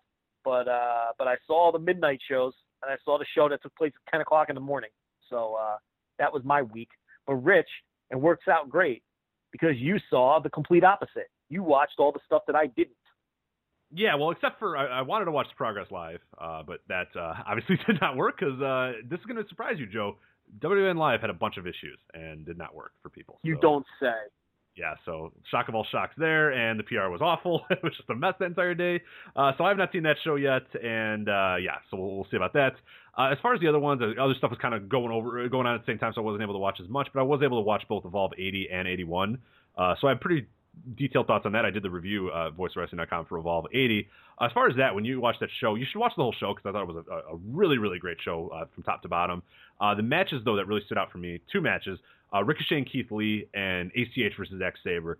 Uh, Ricochet versus Keith Lee was everything that I wanted it to be in, in my preview for it, and everything that I wanted it to be in, in, in my thoughts in my head of like, okay, when I get Keith Lee and Ricochet in a match, this is how I want it to go, and it went exactly that way, and it was just incredible from beginning to end because you have you know the dynamic, of course, of big man Keith Lee versus you know the high flyer Ricochet. And for people that might not know a lot about Keith Lee, you know that that was a cool dynamic too because Keith Lee's this big ass dude and Ricochet is you know who he is. So you see this and you go, okay, I know how this match is going to work or whatever. And the beginning of the match was that where Ricochet was kind of flying all over the place and Keith Lee was kind of swatting away at him and and tossing him and doing stuff like that. But for people that know Keith Lee, you know that whatever Ricochet can do, Keith Lee can almost do just as well. So then Keith Lee starts throwing drop kicks, doing leapfrogs, doing moonsaults, doing topes, and that's when the match just went on the next level. Is that when you can see Keith Lee go, okay, you know, I've thrown you around and you're still coming back for more. Now I'm going to show you that I can do exactly what you do, and I can do it just as well as you do, and that's what just makes Keith Lee amazing. Like he then was doing a drop kick sequence. He was doing, you know, a, a, a beautiful moonsault that just looked incredible. I mean, like everything that he does was was just so so awesome, and and credit to Ricochet as well because Ricochet sold his ass off in this match too. Because when Lee wanted to kind of hone in on the big man offense, which which he would do from a time, he would throw a little bit of a drop kick, he would do a moonsault, he would do this sort of funny thing, and then also just do an amazing choke slam and just toss you know Ricochet across the side of the ring because he can do that because he's Keith Lee. Eh, But Ricochet was doing such a good job of just bumping his ass off anytime Keith Lee threw him around. So I thought that was a really cool part of that. And yeah, just in a match that you absolutely have to go um, go check out because uh, the finishing sequence w- w- was just awesome because Ricochet had to go and do a bunch of different moves. Ricochet had to do next level moves. I got to do, you, you know, it's not enough for me to hit the Benadryller because Lee kicked out. It's not enough for me to just hit the springboard 450. It's not enough for me to hit the shooting star press. He had to go with the 630 to finally get Rick, uh, Keith Lee down, and that makes sense. Keith Lee's giant and Ricochet is not, so need, he needed a lot of those moves to get him. So uh, pretty cool in that sense. I, I apologize that Hans found the loudest toy in our entire house to uh, to now squeak. So. Um, Thanks, Hans. But uh, yeah, then the other match that I uh, really love from Evolve 80, and, and again, watch the whole show because it's, it's pretty solid. Except for there's one part that I'm not going to tell you about, but is absolutely train wreck. The, one of the worst things I saw all weekend. I'm not going to tell you. I want you. to Well, what was it? I need to know if it's one of the worst things all weekend. Uh, it was the uh, there was a segment where, okay, so so Ethan Page defeated Austin Theory pretty easily. Uh, just kind of we're getting over that Ethan Page, you know, uh, was dominant in this match, and he was going to then face Darby Allin at Evolve 81. So then uh, Darby Allin comes out in a body bag. So this is obviously Darby Allin. Everybody in the world knows it's Darby Allin. So the gatekeepers then kind of like do a bunch of moves to the body bag. It's so. They they they lift the body bag over and, and toss it outside the ring. Now this body bag was brought out to the ring by a bunch of zombie nurses. You, you remember the Chamber of Horrors match? How can I Still not remember that? That was a tremendous match. Of course, I remember the I- Chamber of Horrors. I match. link it. I, I link it in my Evolve 80 review. So if anybody hasn't seen the Chamber of Horrors match, you can watch it in my review. Uh, you know how there was those zombie like druids or zombie nurses or whatever the fuck they were. Well, those came out again, and so the gatekeepers tossed this body bag onto the group of, of zombie nurses. Then they unzipped the body bag. This is not Kaiju Big Battle. This is Evolve. This is in the middle of a very good Evolve show. This is why it was so. This is why it was stunning. If this was on the Spring Break or on Kaiju Big Battle, I'd make more. No, it was in the middle of Evolve. So then they unzip the body bag, and to to everyone's surprise, Joe, it's Darby Allin. And they played it up, and they made poor Lenny Leonard have to go like, "Oh my God, it's Darby Allin!" And it's like everybody knew. And this thing went on for like ten fucking minutes, Joe. I'm telling you, it was like it died an absolute death. Everybody in the crowd is just like, "What the fuck is going on?" Like this might have been worse than the Randy Orton Bray Wyatt thing. It made no sense. It was so stupid, and everybody involved is good. This feud has been good too. I have no idea why they did this, and the way they played it up just made everybody feel really awkward and weird because Lenny Leonard had to play it up like he didn't know it was Darby Allin, and and what there were zombie fucking nurses. Like why were there zombie nurses? It, it's just to, it sounds something like it's just totally out of context for the promotion. So that's why Yeah, it- something like that's not going to work. and it fell. I mean, nobody made a, a noise the entire time. Everyone's just like, like you know, it's kind of that like awkward, like, uh, like there wasn't laughs, there Yeah. wasn't shrieks. It was just like, what are we doing? Like, why is this happening? But uh, yeah, so anyway, uh, then the main event though, uh, I think a match, my favorite match the entire weekend was Zack Sabre Jr. versus ACH. I went, uh, what did I do? I went four and three quarters on this match. Really, I, I think you're gonna love it. I think it's absolutely something that you're gonna love um, because it was no bullshit ACH too. And, and you know me, I, I've seen him a few times in, in, in AEW do this, and I don't know how many times you've seen that, but ACH is, is great at, at you know being the happy-go-lucky guy, being the dancing fool, you know, being the the you know always smiling, doing that sort of stuff. He came out no dancing, nothing. He was straight faced, and he was like, I, you know, I want to win this match. This is a big deal to me. And he wrestled the entire time like it was a big deal. And the fans were all on ACH's side. Sabre was the, the super heel. And the other thing too is what I love about Sabre is it was sadistic Sabre. You know, sometimes Zack Sabre can be wrestling clinic Zack Sabre. You know, I'm playing around with you, Zack Sabre. I can I can put you in these funny holds, Zack Sabre. This wasn't that. This was I'm fucking gonna hurt you, Zack Sabre. And that's my favorite one when he's just out there and he's just making these holds matter more. They they're they're meant to inflict pain. They're meant to just torment his opponent. And he absolutely did that. And, and what was really cool too is um, you know, ACH was able to do a few a few comebacks here and there and and and, and do a little bit you know, he would get on a, a run and, and do a great move off the top rope and, and, and get a little bit of momentum, but on each and every turn, Zack Sabre would just lock him into submission. I mean, that was the entire thing is ACH can do whatever he wants and do his flippy doos and do all that sort of stuff. Doesn't matter. ACH is going to lock him into submission when he wants, and that's how the finish was too. I mean, you should definitely watch the match. I'm kind of glossing over a lot of it because I know we're, we're, we're a little low on time here, but ACH went for a 450, and just as he happened, you know, Zack Sabre locks him in the armbar and it's over. And it, it, it wasn't a long match. It wasn't a ton of kickouts. It wasn't a ton of back and forth or whatever, but it told just a super concise story. And that's what I said. Like ratings for me, a lot of time is, is is what is the story of the match? What are you trying to get over? What's the point? What are the two guys? Who's supposed to get over? All that sort of. This was perfect because it was ACH who would get the momentum a little bit, but Zack Sabre was just the better wrestler this time. And ACH didn't try to fuck around. ACH just did what ACH does best, and it just didn't work on this night because Zack Sabre is smarter and better at the ground game and smarter and better as a wrestler right now than ACH. And that's what it was. ACH didn't look like a geek he just looked like a guy who wasn't ready for Zack Sabre yet, and Zack Sabre looked like a million bucks when it was all said and done. So I thought my favorite match on the entire weekend. I'm interested to see when you eventually uh, do watch it, uh, what you think of it, because I thought it was incredible, and, and I saw uh, everybody enjoyed it. I think I was probably the high man on it because I was really invested in the story, and I love both those guys too. But I was kind of the high man on it, but but still, just a match I think everybody should watch this weekend. Evolve 80, the main event, but you should definitely check out the Ricochet Keith Lee match from Evolve 80 as well, if you don't have time to watch the entire show, which I would recommend because uh, as an entire show was great. Uh, as far as Evolve, uh, as far as Evolve 81, uh, my favorite match on the entire show, and there was a Freddie Yehi Matt Riddle match, which is uh, as you can expect pretty good. But the main event to me was incredible. That was Ethan Page versus Darby Allin, and and, and just the the idea that that was the main event of Evolve 81, the main event of the kind of the cap off of Evolve that entire weekend. When Joe, do you remember how this feud started? I do, yeah. Last year at WrestleMania weekend, I was sitting in the front row with my Seattle Supersonic shirt. And, and Darby Allin, for people that don't know, was a guy that went to the tryout, impressed them, and they put him in a squash match. So we got Yep. squashed by Ethan Page. And, In and Dallas. there's nobody better at the long term story than Gabe. You know, we give Gabe a lot of shit for some stuff. There's nobody better than the long term story than Gabe, who told this year long story of Darby Allin as this guy that came out of nowhere. Ethan Page bullied him like an asshole, and Darby kept coming back and kept coming back and kept coming back and kept coming back. And Ethan Page it drove Ethan Page to insanity of like, just leave me alone, man. like, I, enough of this. And this was just an awesome awesome brawl. It was it, it was one of the better kind of plunder matches I've seen all weekend because this weekend was filled with plunder. You know, there was no shortage of plunder on this weekend, but I thought this was far and away my favorite plunder match in the entire thing. Darby Allin's a nutcase and will just do every can to kill himself. And in this match, it looked great too. Ethan Page was right there with them. But absolutely, I, I don't want to spoil too much from it because I think it's a really good match that people should watch on their own if, if they're kind of invested in the story too. But that was the main event of Evolve 81, and absolutely recommend. My favorite match of the entire show: uh, Ethan Page versus Darby Allin. a lot of tables, a lot of ladders, a lot of brawling, chairs, weapons, all that sort of stuff. But it worked out. It wasn't. It didn't feel like a, a, a hardcore match just to be a hardcore match. It felt like this is a match that needed to be finished this way. Darby Allin needed to be a bloody mess when this match was over. Darby Allin needed to be jumping off ladders and doing that crazy shit. It didn't need it. It couldn't have been a wrestling match. It needed to be that, and, and, and I thought they did a great job blowing that feud off. Uh, but yeah, that was the two that I saw. I did not get a chance to watch ROH yet. I have it in my queue. I'm I'm ready to watch it. I just haven't had the chance, and I was gonna watch it Monday, and then I was like, I'm really sick of wrestling, so it's gonna take a few days away. So I am gonna watch Ring of Honor because I've heard some good stuff about that.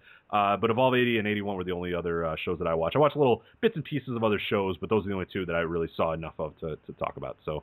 Uh, that's our, our WrestleMania weekend. But anybody who hasn't watched anything, we have voicewrestling.com. Uh, we have an entire section that's all WrestleMania weekend stuff, all of our reviews, all of our previews. So if you want to catch up over the next month or whatever, you want to watch some shows, we have all the reviews there, so you can kind of understand what to uh, to pick and choose and, and, what to watch as well. So uh, we did a great job, I think, uh, the weekend, and not just uh, you, you know all of our contributors. I think did a fantastic job covering everything that we could possibly cover. So I think we did a great job with that, and, and yeah, everything's on there uh, at voicesofwrestling.com. So Joe, um, we're a little bit limited on time here. We got about a half an hour because WrestleMania took too much. Uh, we wanted to talk about some news. Do we want to wait for next week so we can re- uh, preview uh, Sakura Genesis, or do you want to go through the Sakura Genesis? Do you think we can get through both in a half hour? How invested are you? Uh, in we could Genesis? we quickly do the Evolve stuff. I mean, they they took some lumps behind the scenes, no matter how good their shows were. I mean, Drew Galloway was scooped out from underneath them clearly on short notice based on the booking because they had to do emergency booking at Evolve 81 to sort of uh, uh, get Drew Show, Galloway Super Show rather. a super show. I'm sorry Yeah, yeah. to get Galloway out of the main event for the for the WWN like global whatever they're calling the title for all of the companies, which Matt Riddle ended up winning. Uh, so they had to do emergency booking to get him out of that because he had to go show up at NXT. And uh, clearly WWE blindsided WWN with that. Um, it, it, it that relationship clearly is on the rocks, and I think it started when WWN signed with Flow. Uh, Flow is obviously the enemy of WWE. WWE sees it that way. Um, you know, and, and, and now we come to find out that uh, WWE sent a cease and desist order to WWN Live over the weekend. Uh, not a lot of people know that yet, um, because apparently WWN was what were they doing? They were um, They were Or they handed out- uh, access, yeah. So they were handing out Yeah. pamphlets of hey, come to come to Evolve, come to WN Super Show. Yeah, they had they had guys out there, you know, giving handing out pamphlets, trying to get wrestling fans to come to their shows, and well, they got an old And- and D, so their their close business partners, WWE, sent them a cease and desist order for uh, handing out flyers out in the, I guess in the parking lot of Axxess. I guess um, so. There's another little layer here, and then uh, a couple days after WrestleMania, WWE schedules an NXT takeover in Chicago on the same date as an Evolve date, and then Evolve had to move their show to the afternoon. hmm So, um, look, we've sp- we've spoken ad nauseum at this. I mean, we see what's coming here, and I, we could also tell you that WWN did not know that WWE was scheduling that NXT until WWE announced it. They found out when everybody else found out on Right, Twitter that day. out. Okay, on Twitter that day is when they found out. Gabe found out about 10 minutes before he went on his long Twitter diatribe explaining how the relationship's healthy and this. And look, that's the stuff he has to say. You know what I mean? He can't publicly bury WWE or express frustration at the things that they're doing because he just can't. Anyone with a brain can understand why he can't do that. Um, but just to give you an idea, okay, obviously they got blindsided on the Galloway thing. They got blindsided by the NXT announcement, and they got hit with a cease and desist order all in the span of 72 hours. Okay? So when people tell you, uh, try to convince you how healthy that relationship is, just look at this past week. Okay, that's not good stuff. Um, you know, so it, it, it's it's that's WWE, and you know, this is why Rich constantly retweets that Dave Meltzer quote that this is 1984 all over again. You know, and some people don't want to accept it, but just you know, look at their behavior towards a company that they supposedly get along with. You know, just think about stuff, and that's that's what progress needs to think about. Because I mean, it's, it's you know that's how it's going to be. Um, but yeah, those are just. And I, I thought this was a big weekend, you know, big picture stuff. This is a big weekend to see the predatory WWE stuff. And and, and again, like Yeah. all the moves that they're making, people are going, oh, well, you don't. They're all great moves by WWE and, and good moves by the guys that are doing it. More power to Drew Galloway. Guaranteed checks now. I don't have to travel around the world. I'm back in it. Cool for him. I don't care. Full because I know people confuse the two. Great moves by WWE. Go ahead, knock yourselves out, do whatever, but understand what's going on here. Understand that this weekend, in signing Drew Galloway and in retaining Jim Ross as announcer, they not only were, were, were showing, you know, in the Drew Galloway thing, you know, sending some shots of Evolve's way and sending some shots of WWN's way, but the Jim Ross thing, don't don't don't think that that's not a shot at World of Sport too, just as the Drew Galloway thing was too. Who was, going to be the, the, the lead announcer? Who was going to be the lead? Yeah, exactly. Who was going to be the lead announcer for World of Sport? It was going to be Jim Ross, who was going to be a big part of it. You know, they didn't formally announce him, but he was going to be a big part of it. It was Drew Galloway. Who was going to be a big part of what culture for wrestling moving forward? It was going to be Drew Drew, Galloway. Galloway. Who was going to win? Who was going to win that 128 man tournament? Drew Galloway. Drew Galloway. So there's there's there's something there there's there too. I mean that's that's just as long and the short of it. So this is a weekend that they really showed themselves as what what this year is going to be, and people don't like it. People keep keep getting mad about it. Keep people keep getting upset and conflating that we don't think. Great moves by WWE. Knock yourselves out. If this is how you want to act and this is what you want to do, hey, more power to you. You have the right to do this. You're a big business. You can throw around whatever you want. But you know, understand that this is what's happening. Understand it's 1984. So if you want that again, knock yourself out. If you don't, if you're one of these people that, that bemoans, oh, the loss of the territories, then you can't come around right now and be rooting for WWE doing what they're doing. Because that's, that's this is our new reality now. This is 2017, as you said, beginning of the year. You know, 2016 was was kumbaya. 2017 is war. Yep. And and we're seeing this 2017 weekend. is, is yeah, it, it, it, yes. Two, 2016 was all oh wow, this is so surreal. Everyone's working together. That wasn't going to last. 2017, like I said at the beginning of the year, was the year where we were really going to cut the meat, and this is where WWE is really asserting themselves.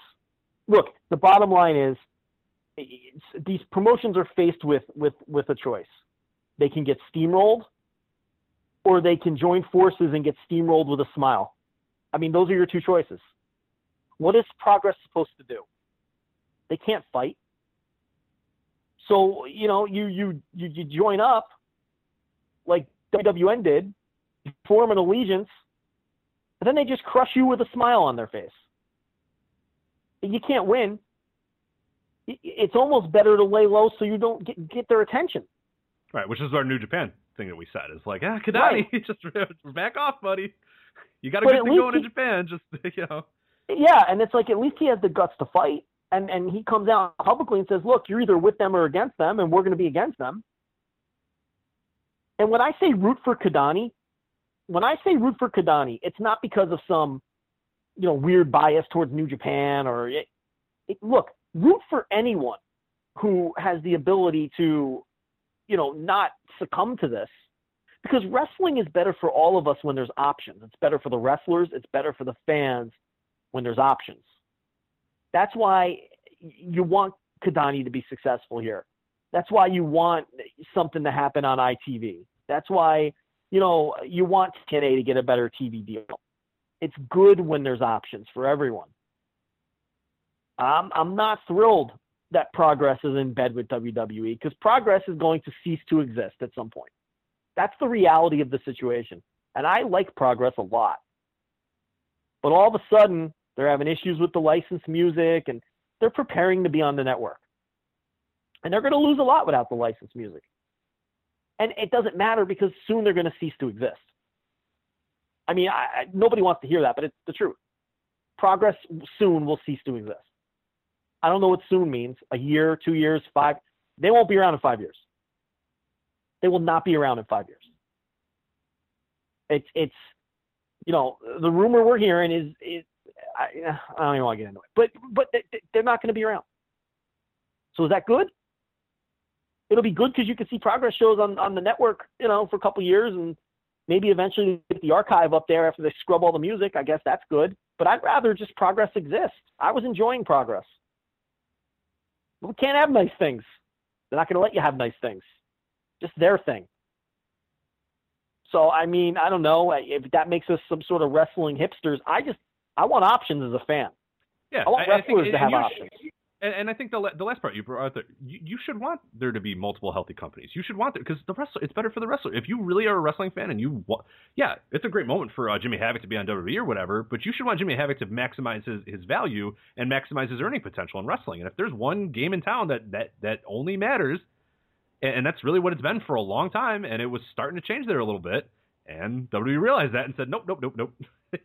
We want to control the market. We want to control the leverage. We want to control this. This is our that's industry. Bingo. You guys bingo. are playing it. And that's and that's where Gabe was wrong in his long Twitter rant because he brought up that.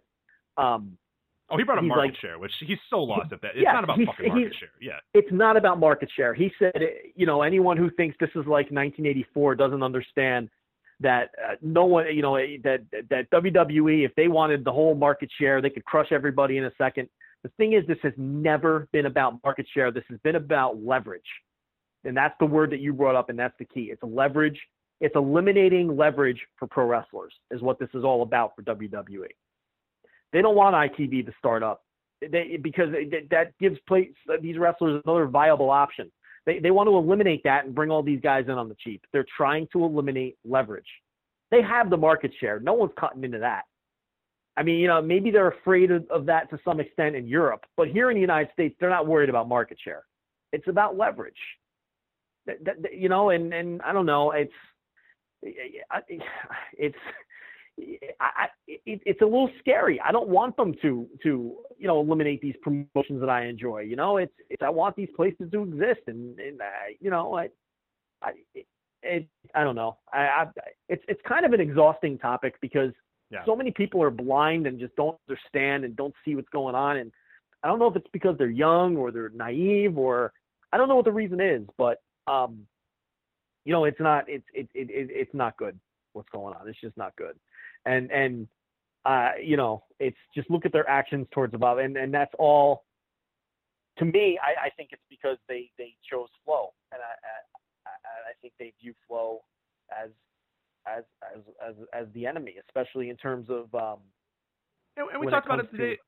And we talked about when it happened too, because we said that, that and, and everybody said that WWE gave their blessing, and I absolutely believe that Gabe said, "Hey, there's this offer," and WWE went, "Hey, you know, you'd be stupid not to take that. Take it, but understand, you know, you're the enemy now." right. And you know, there's a handshake, and they said, "Okay, you know, you know, we're not gonna, you know, kill you. We're not gonna absolutely, but you know, understand that we're not buddies anymore. We're cordial. You know, we say hi to each other.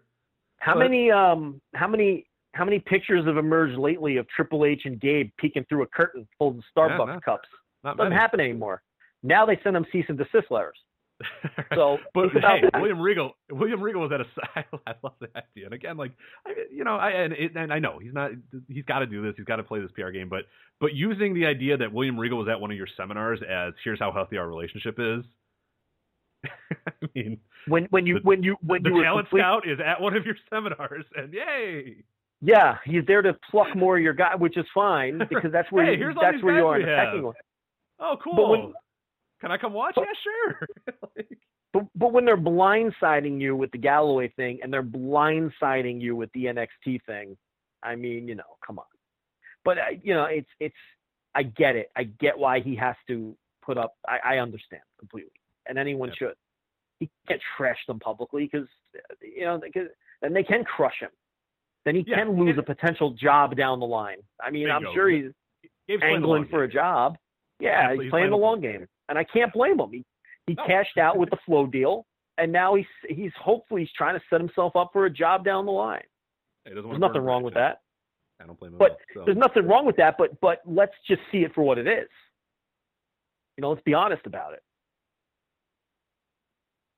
All right, let's preview this uh, New Japan show. We don't have to go match by match with this one. I wanted to talk about the big three matches more than anything because I think those are the ones to really focus on, including the main event, which I think we could probably. Actually, uh, we got it. We have to very we have to very quickly bury FEW because oh, they- oh, right, yeah, yeah. you previewed all of those shows and then none of them like I think they ran one show. They had this is the information we got.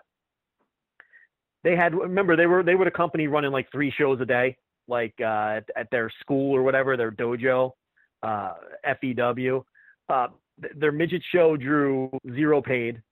They had a show that drew 10 paid and they had another show that drew 30 paid. So they ran their first show took a mat. I think there were 10 paid at the show that they ran, 10 fans. He paid all the wrestlers, he paid everybody that worked that show, and then he canceled the rest of the shows because the midget show had a zero paid advance. The women's show had like a 30 fan advance or something. So he canceled all those shows. He canceled the Lucha show, which Ultimo Guerrero was supposed to work. Now, the CMLL guys who he booked, they never got on the plane because they wanted in advance. They never got it, so they never came to Orlando. But some of the other luchadors did show up, and then they didn't have a show to work on. And they were just stranded in Orlando because this guy canceled. He canceled all the shows because they drew no advance, and then he turned off his phone and disappeared. So this is the grimy underbelly of WrestleMania weekend, and the lesson that should be learned with oversaturation. Because FEW had what, Rich, like 12 shows scheduled or something, and I think they ended up running obnoxious. one. They were they were running literally every minute of the entire weekend. So Right, and they ended up actually, I think, running only one show, and they canceled everything else. And uh, you know, supposedly, uh, who was it? Willie Mack that finally tracked the guy down. And um, you know, after he turned his phone off, and he was like, "Yeah, I, I don't know whatever came of it. I don't think anybody else got paid, obviously, because the guy had no money. Uh, you know, I'm, you know, he he made that lonely walk to the ATM to pay everybody for the first show that had ten fans there. Um, you know, so it's just a lesson. I think we've hit the crescendo of WrestleMania weekend events. There were something like 70 events scheduled this week. That's not going to happen next year. Because look at Chikara. Chikara drew what, like 90 fans or something?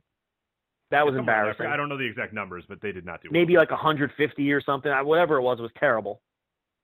Um, you know, so we, we've reached peak, you know, and, and the companies that did well did really well. Ring of Honor, record business. There 3,500 fans. That's a, that's a record for them. Progress, what was it, 1,200 fans? Rev Pro, 1,000 fans. Um, the WWN stuff did well enough, uh, you know, right around 1,000 fans. But it was, you know, if you were Chikara or if you were FEW, uh, you didn't do so hot. You know, we were even told that Game Changer lost money on the Janela thing. I mean, they're coming back to do it next year based off the buzz, but um, we were told they lost money. There was a lot of, uh, you know, people who snuck in and didn't pay for t- they, they had a lot of problems with that. shit. So, you know, even the shows that sort of had this perception of being successful, you know, didn't even make money. Although I'll tell you, Wrestle Pro drew five uh, 550 fans.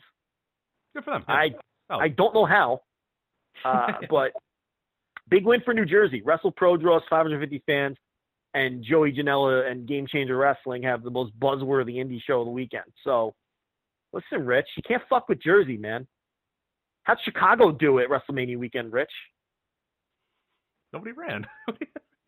Who Yeah. ran? Yeah, that's right. Oh. Jersey owns WrestleMania weekend, pal. We bring. because you sleazeballs like Florida. We just stay away from Florida. We find it too scuzzy for us. You guys find it home. So Yeah, how how dead is Chikara these days? I mean, no buzz. Uh, They can't even draw at WrestleMania weekend with a million fans down there. I mean, Well, did they even advertise? Like, I know, I know that they like block us and they make sure that we don't see anything. But like, did was there any? I didn't hear anybody in the world talk about going to Chikara. What Not a a single dead person I promotion. knew said they were coming to Chikara. just a dead promotion. It's just that shutdown killed them. And then you know, uh, I think the intergender stuff is just a niche of a niche of a niche of a niche. I think most wrestling fans don't care for that. A lot of people are turned off by it. Other people just don't like it in their wrestling. Uh, suspension of disbelief issues. It's just, you know, they they disappeared, then they came back hardcore with the intergender stuff, and they lost all of their good talent. It's just a lot of students now who aren't very good, and it's just a dead promotion. I mean, there, there was a time where you can make the argument that Chikara was a top two or three indie promotion in the U.S. I, I, would they even be top ten at this point? I mean, they're just so far off the radar of everybody. Um, they just, it's just, they just stink. I mean, Chikara is just a dead promotion. I don't know how else to put it. No buzz at all. No one talks about them. Um, maybe Chikaratopia is doing really well. I, I don't know. Um, I'm sure all their hardcore fans are very loyal, so I'm sure they all uh, are subscribers. And I hear it's a good service, but as far as buzz goes, that promotion's just dead. I mean, you don't. I don't even know who their champion is right now. I couldn't even tell you. I don't know. Whoever beat still Kimber Lee, I guess. I don't oh, know. I thought it was still Kimber Lee. So there you go. well, no, she she's in WWE, so I mean, I oh yeah, duh, someone, yeah, yeah. Never mind. It someone beat her. I guess I I don't know. I just I don't Yeah. know anything that's going on there. Um, you know, maybe maybe the Silver Ant. I don't know. Yeah, I'm not even gonna look it That up. I don't mysterious mass Silver Ant. I don't know. You know, could be him. All right, do some creative editing here so we can uh, get a few more minutes to talk about this. I I- think we can talk about the top two matches. I really just want to talk about the top match of this show. And for people that are curious, VoiceWrestling.com, we have a preview right now of this uh, Sakura Genesis show, uh, which is the successor of Invasion Attack, the formerly named Invasion Attack. Uh, all eyes are really on it. It looks like a good card from top to bottom, but man, all eyes are on that main event. Uh, Okada versus Shibata, a match that we have talked about for years in the show, and been I think the most ardent defenders of hold off on it, hold off on the Shibata push, hold off, hold off, hold off until it means something, until it means a lot, and you can make it special. And I think they have absolutely done that to a T. I've seen some people say, hey, maybe hold it for Wrestle Kingdom, maybe they didn't hold it enough. What are your thoughts on that? Are you okay with them doing it on this show? I mean, it's obviously in a sumo hall, so it's a big deal. I'm fine with the placement of it. I could see people wanting it for a bigger, bigger show, but I'm okay for it being on this show, for them waiting for this moment to do it. Yeah, I mean, I'm not going to be a fraud. I've been saying all along that he Shibata would win the 2017 G1 and then headline against Okada in the Dome. I got the year right. I just got the tournament wrong. Uh, he won the the the um, New Japan Cup instead, and he's going to headline Invasion Attack, which is one of their biggest, their big four, aside from Wrestle Kingdom. So um, they're not wasting it at a you know whatever Dontaku or New Beginning. This is a big time show, and uh, we we looked into it today, and it looks like it's going to be a sellout. Depending how many tickets they're putting for sale, it could draw over 10,000 fans. So it the build was successful. It's another feather in the cap of Okada, who's been on fire at the gate since last since the G1. Really, he's just sold out every show he's been on, with the exception of the Dome, which had growth over the year before with an unproven, you know, with with Omega getting his first big time main event. So Okada's been on fire uh, business wise for the company, which is just a, a, another argument to keep the title on him. Really, I mean, all of his main events do exceptional, and uh, credit to Shibata as well. This was the year I thought they'd push him. They followed through with it, and uh, he's a top guy now. He's he's part of their uh, you know big four, big five, and um, I don't think he'll win. I don't think he should win. Um, but this is uh, you know, there's no need to have him win his first uh, you know shot at the belt. It, it would surprise me. It would surprise me if he won. But I think the bigger story is that the show is. Looks like it's a. It looks like all sections are sold out, and um, you know it looks like the. It's weird with sumo hall. Sometimes they don't put all the the seats for sale. You know what I mean? Yeah, you can And sit. Yeah, sometimes they'll have the one pad be for one person, or sometimes they'll put two people Right. on a pad, or you know, it's it's different than it's not seats, you know, in all the same sense. So it's a little bit more interesting in that way. So we'll have to see the final number. So sometimes a sellout's like 9,500. Sometimes a sellout's like 11,000. So we, we, we don't know. Um, but it looks like it's a good chance to be a five figure. Either way, it looks like a sellout, depending, you know, regardless of how many tickets they put up. But uh, Right, so it's another. I was gonna say a feather in Shibata's cap as well, and a feather in New Yeah. Japan's booking cap as well, because we've Yep. been talking about it for a while. This is the most protected match in New Japan. and They've held it off and held it off and held it off Yeah. for so long. And I, I looked at some of the numbers too, and it's amazing. You know, f- only 43 times since Shibata has been back in New Japan have those two faced off, even in the same ring. Right. Okada, Okada and Tanahashi 200 times they faced off since Okada came. I mean, it, it, of course, there's a few more years in there, but still, it's obnoxious. Like they just don't even have these guys face off in tag match. Like they keep those two so far apart. They have had one singles match in 2013 G1 Climax, and they haven't done it since because they knew that that was one of the, the one of the bullets they had. One of the a, a- bullet in the they, they were able to always say we still got this in the holster. We can still use this later down Yeah. the line. We're going to make this mean something when it does actually mean something. They didn't throw it away on a New Japan Cup. They didn't throw it away on a random G1 match. They didn't throw it away. They, they didn't throw it away on a, a Road 2 show. They didn't throw it away on a Destruction in, in wherever show. They, they held it off for a big time moment to sell out a big time arena, and that's absolutely what they did. So, Yep. They used it when they doing that. needed it. They didn't. They Yeah. didn't burn it when Nakamura and AJ Styles were still around, and they had and Ibushi. They waited till they needed it, and uh, it, it, you're right. They kept them apart ever since that G1 match. I don't think they've they've barely faced. e- Have they even been in a tag against each other since that G1 match? I don't think they have. They've kept them uh, I, yeah, I'd have to apart. look. I mean, there's there's probably been a few like multi-man tags, but it's very, very rare. I mean, w- when you consider how many, and that 43 times not TV. That's like events too. That's like house shows and that sort of shit too that I counted. So that's Right. 43 times on any New Japan event have those two been in the ring at the same time. In what? Five, what are we talking? Yeah, almost five years now at this point. Yeah. That's incredible. I- so they've um, just been kept completely apart. So and and and, and there you go. It's going to do big business as a result. And imagine if they would have listened to all the goofy fans who wanted to burn through that match and like yeah, 2014 it would have been on a yeah New Japan Cup 2014 match. It's like what the fuck? No, like yeah, it would have happened three years ago on some shitty New Japan Cup second round, and it would have mattered. It would have been stupid. So yeah, when there was it- no need to push Shibata yet. There just wasn't right a need exactly. Because they So, had other yeah. stars and other people drawing.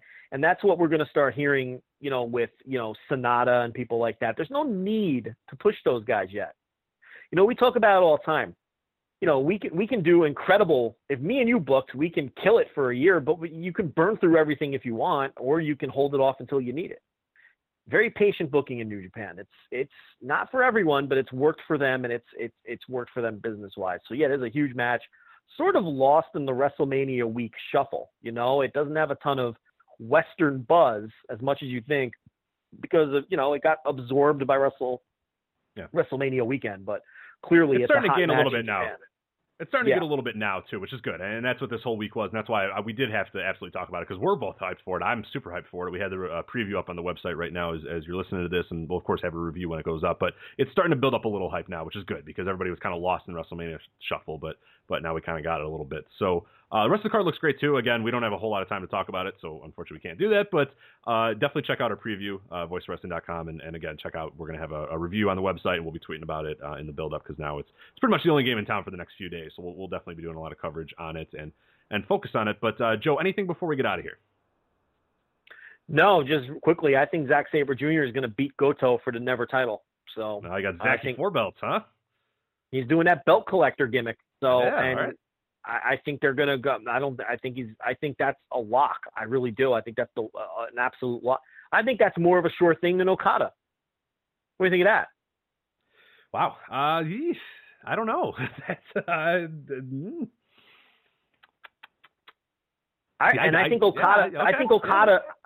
I think Okada is like ninety five percent, but I think Zack Sabre Jr. is like ninety nine point nine nine percent. Yeah, I think that's a, that's a that. mega push for old Zachy. That's Yeah. I, I mean I'm in on it. I like it, but yeah, that seems that seems ambitious. I don't know. I will we'll, we'll And I find mean, out. it's do- I- Goto. you can beat Goto. It doesn't matter. right. That's that's always the thing. It's Goto. So and he can get over by losing more than he gets over by winning. a lot of Goto's times, having so- Goto's having a sneaky good year. I bet you that's an awesome match.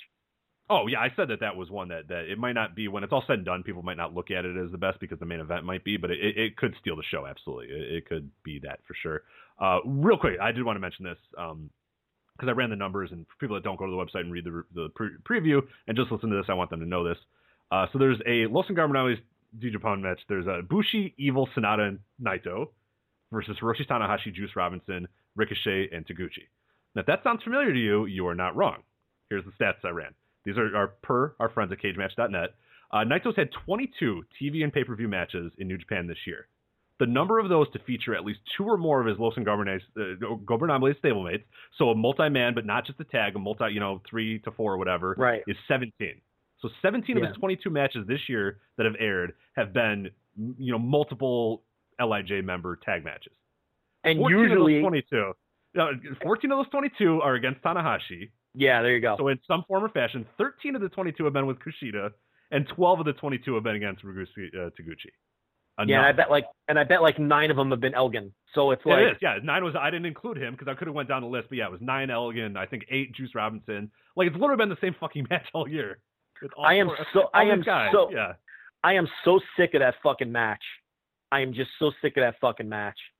And uh, with the with the bloated roster they have now, they're you know they're not booking the Young Bucks till August. They're not booking Elgin for a couple tours. It looks like Yoshitatsu is done with the company. It looks like Bone Soldier's done with the company.